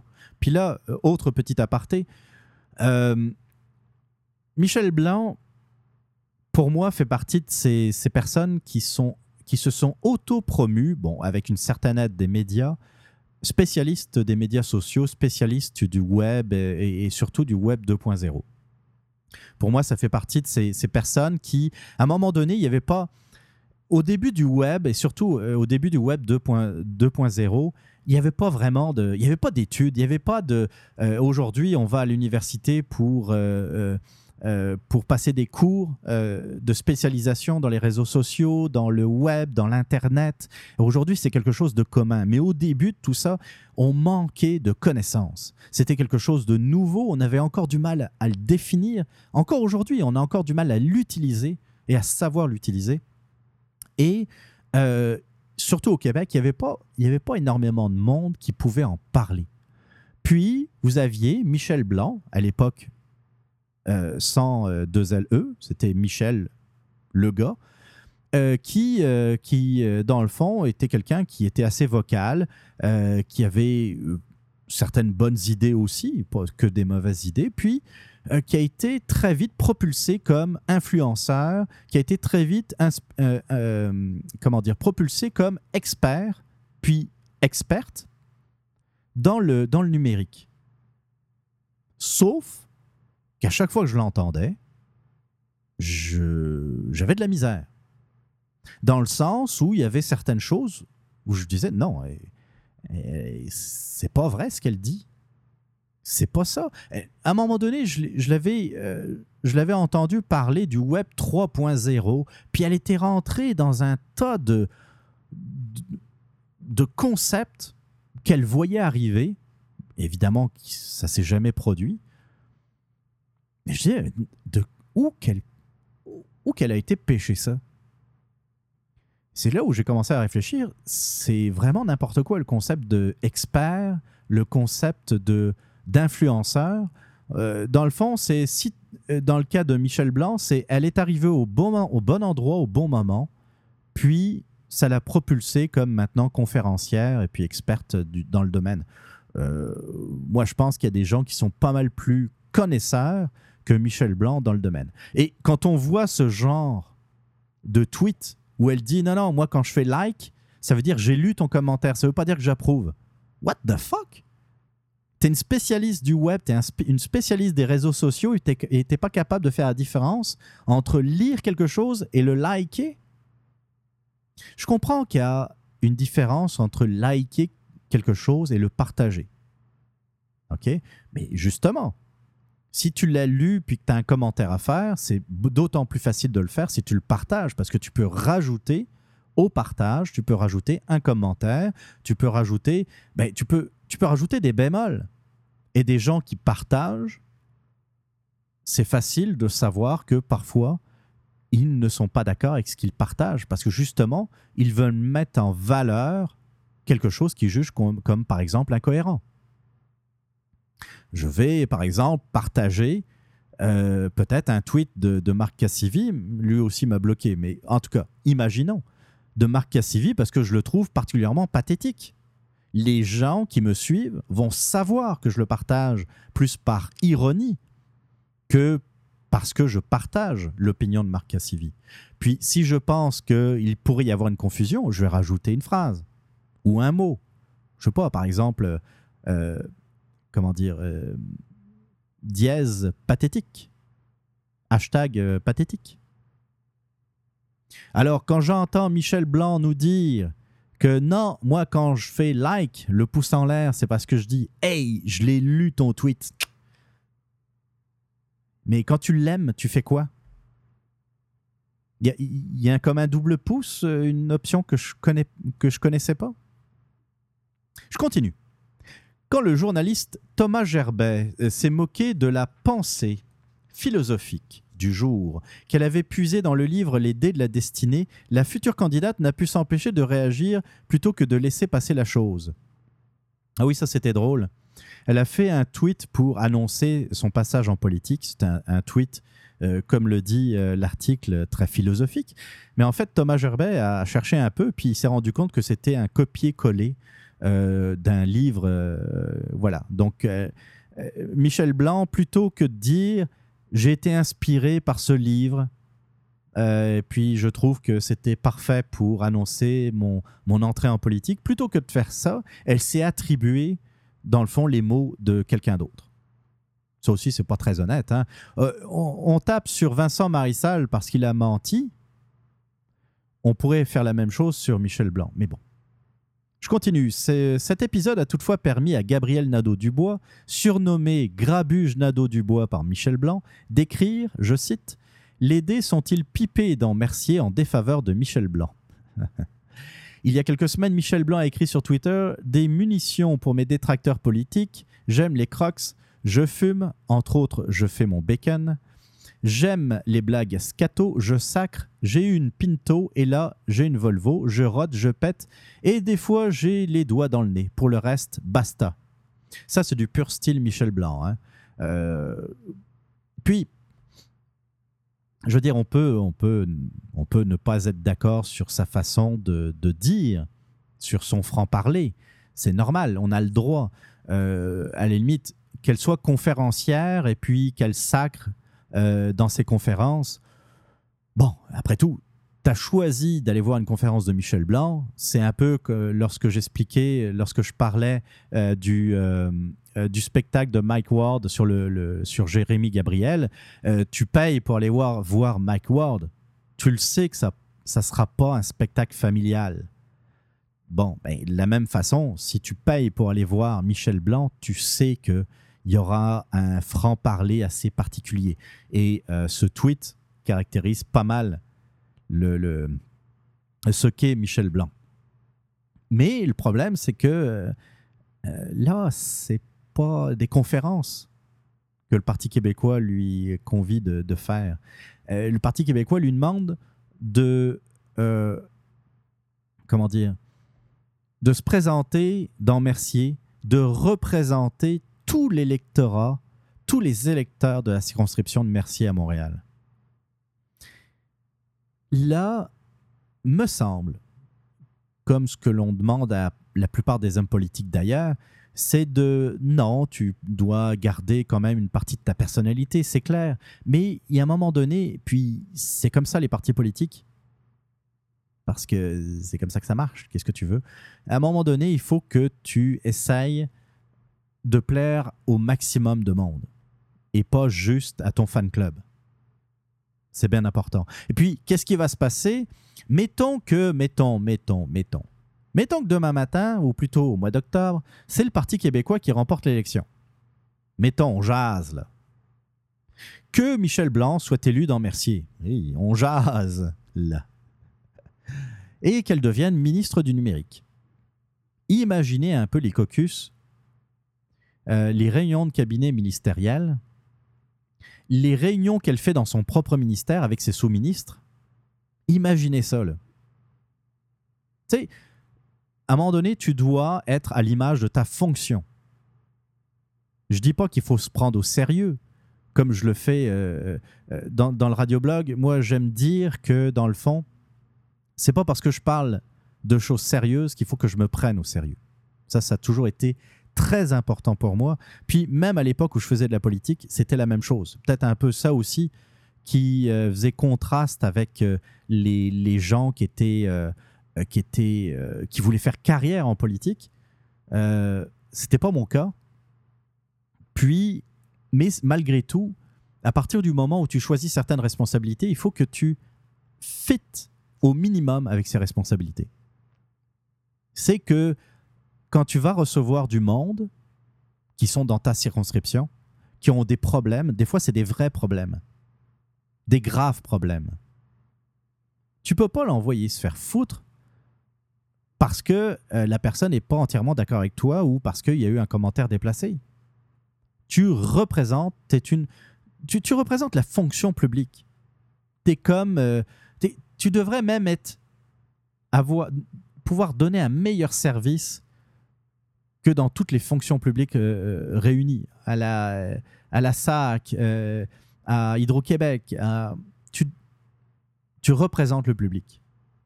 À un moment donné, là, c'est bien d'avoir du caractère, c'est bien d'avoir un franc-parler, mais il faut rester humble. Ça, je pense que Michel Blanc a beaucoup de problèmes avec l'humilité. Je continue.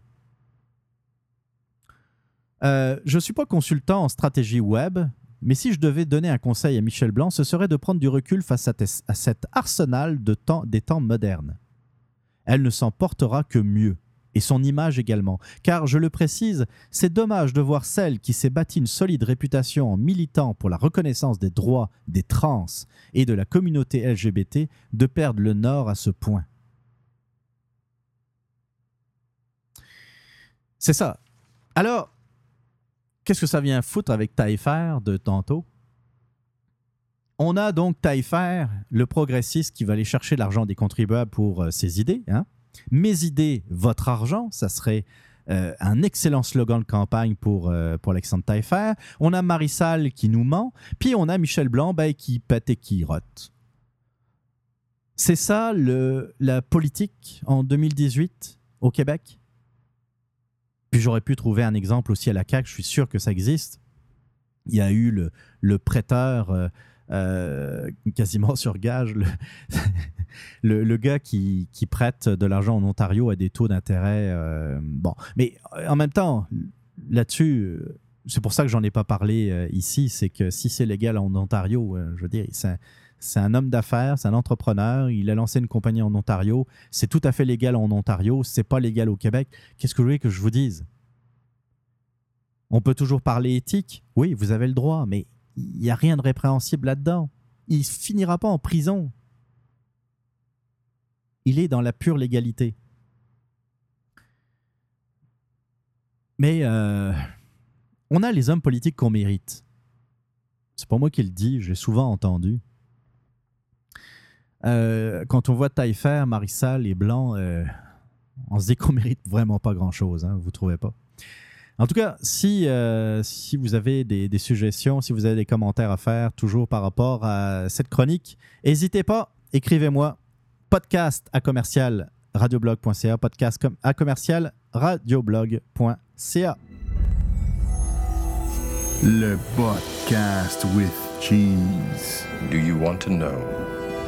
What it is. Wow, wow, wow, wow. C'est pas juste un autre jingle de promotion avec des sons tirés du film de la Matrice puis qu'on fait semblant d'être les sauveurs de la planète puis qui vont réveiller tout le monde juste avec une émission de radio, là, tu sais. Wow.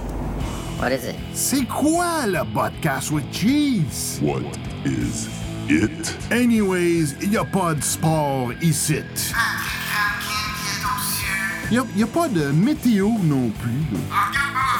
Puis on fait pas la promotion des vedettes. Oh, sa robe est tellement belle, je donne un 8 sur 10. Oui, je te donne 0. Le podcast with cheese, c'est un danger contre la conformité. It's hardcore. Ça stimule ta pensée critique indépendante. Nous autres, on parle pas à des bébés, là.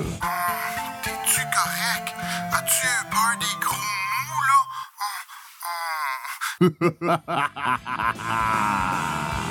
ben aussi, on a des bonnes nouvelles. On dénonce la désinformation et on présente des bonnes choses qui se passent dans le monde. Si tu veux te faire parler en adulte, ben... Bienvenue au podcast with Cheese. Avec Botrax et Test Dummy sur botcast.net. B-O-T-C-A-S-T.N-E-T. C'est malade! Comme vous le savez peut-être, RASHD, le réseau anti-spin en haute définition, contient sept éléments essentiels pour obtenir votre dose quotidienne recommandée de vitamine bonne le site web. réseauantispin.com, le compte Twitter. Twitter.com slash réseauantispin, les podcasts en direct, la coche, Outcast, Bomb Bomb de Musical et la le podcast de faire Game of Thrones, le décompte, la revue de presse pour apporter. La web radio, RAS Radio 24-7, talk et musique de poêle, la page Facebook, facebook.com slash réseau antispin, le journal quotidien paper.ly slash réseau antispin. La web télé. Ustream.tv slash channel slash réseau antispin. Donc, on peut dire que RASHD est le réseau 100% conçu pour combattre la convergence par la convergence. Réseauantispin.com, c'est malade!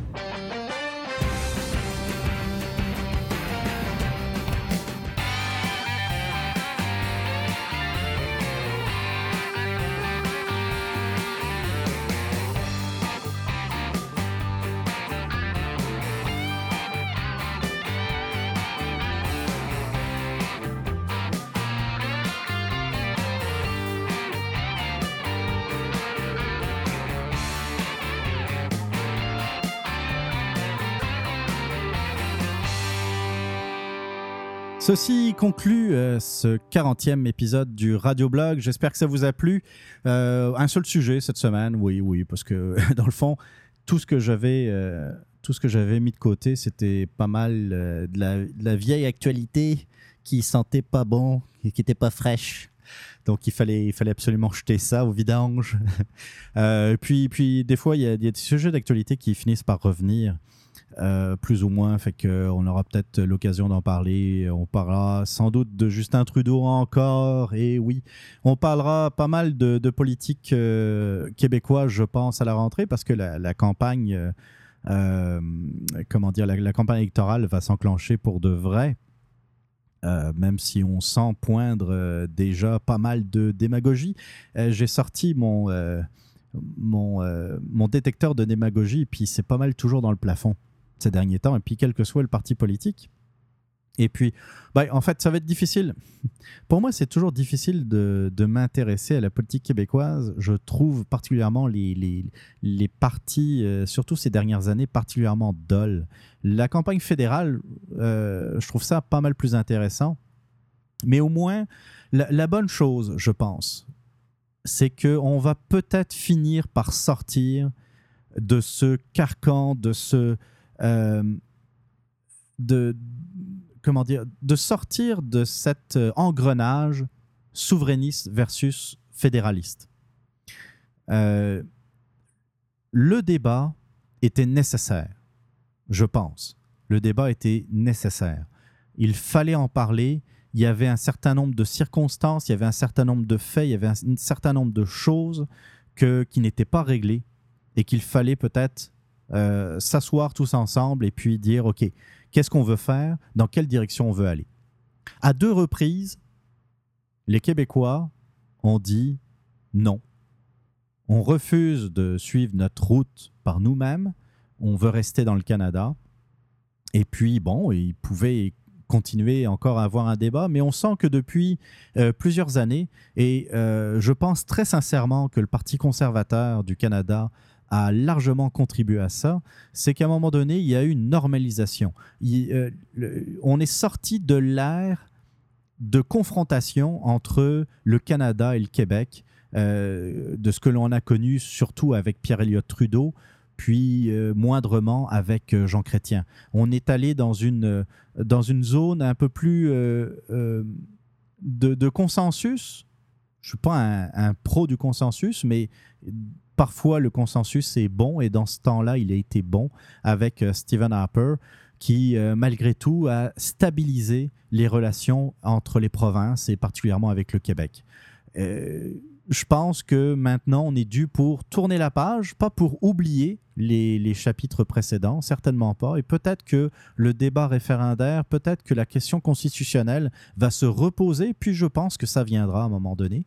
Mais aujourd'hui, en 2018, je pense que le débat doit être clos, doit être mis de côté, et on doit penser à nous, on doit penser au Québec, à euh, créer la richesse au Québec, à faire sortir le Québec de ce marasme qui consiste à les quémander aux autres provinces, euh, de l'aider, de, de, de quémander de la péréquation, euh, de quémander. euh, on reçoit plus de 60% de péréquation, alors qu'on représente moins de la moitié de la, la population cana- canadienne.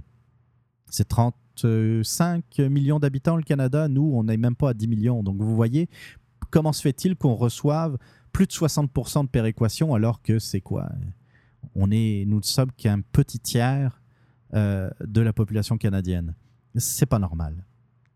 Donc ça, on aura, et d'autres sujets, on aura l'occasion d'en reparler ensemble, ça c'est certain.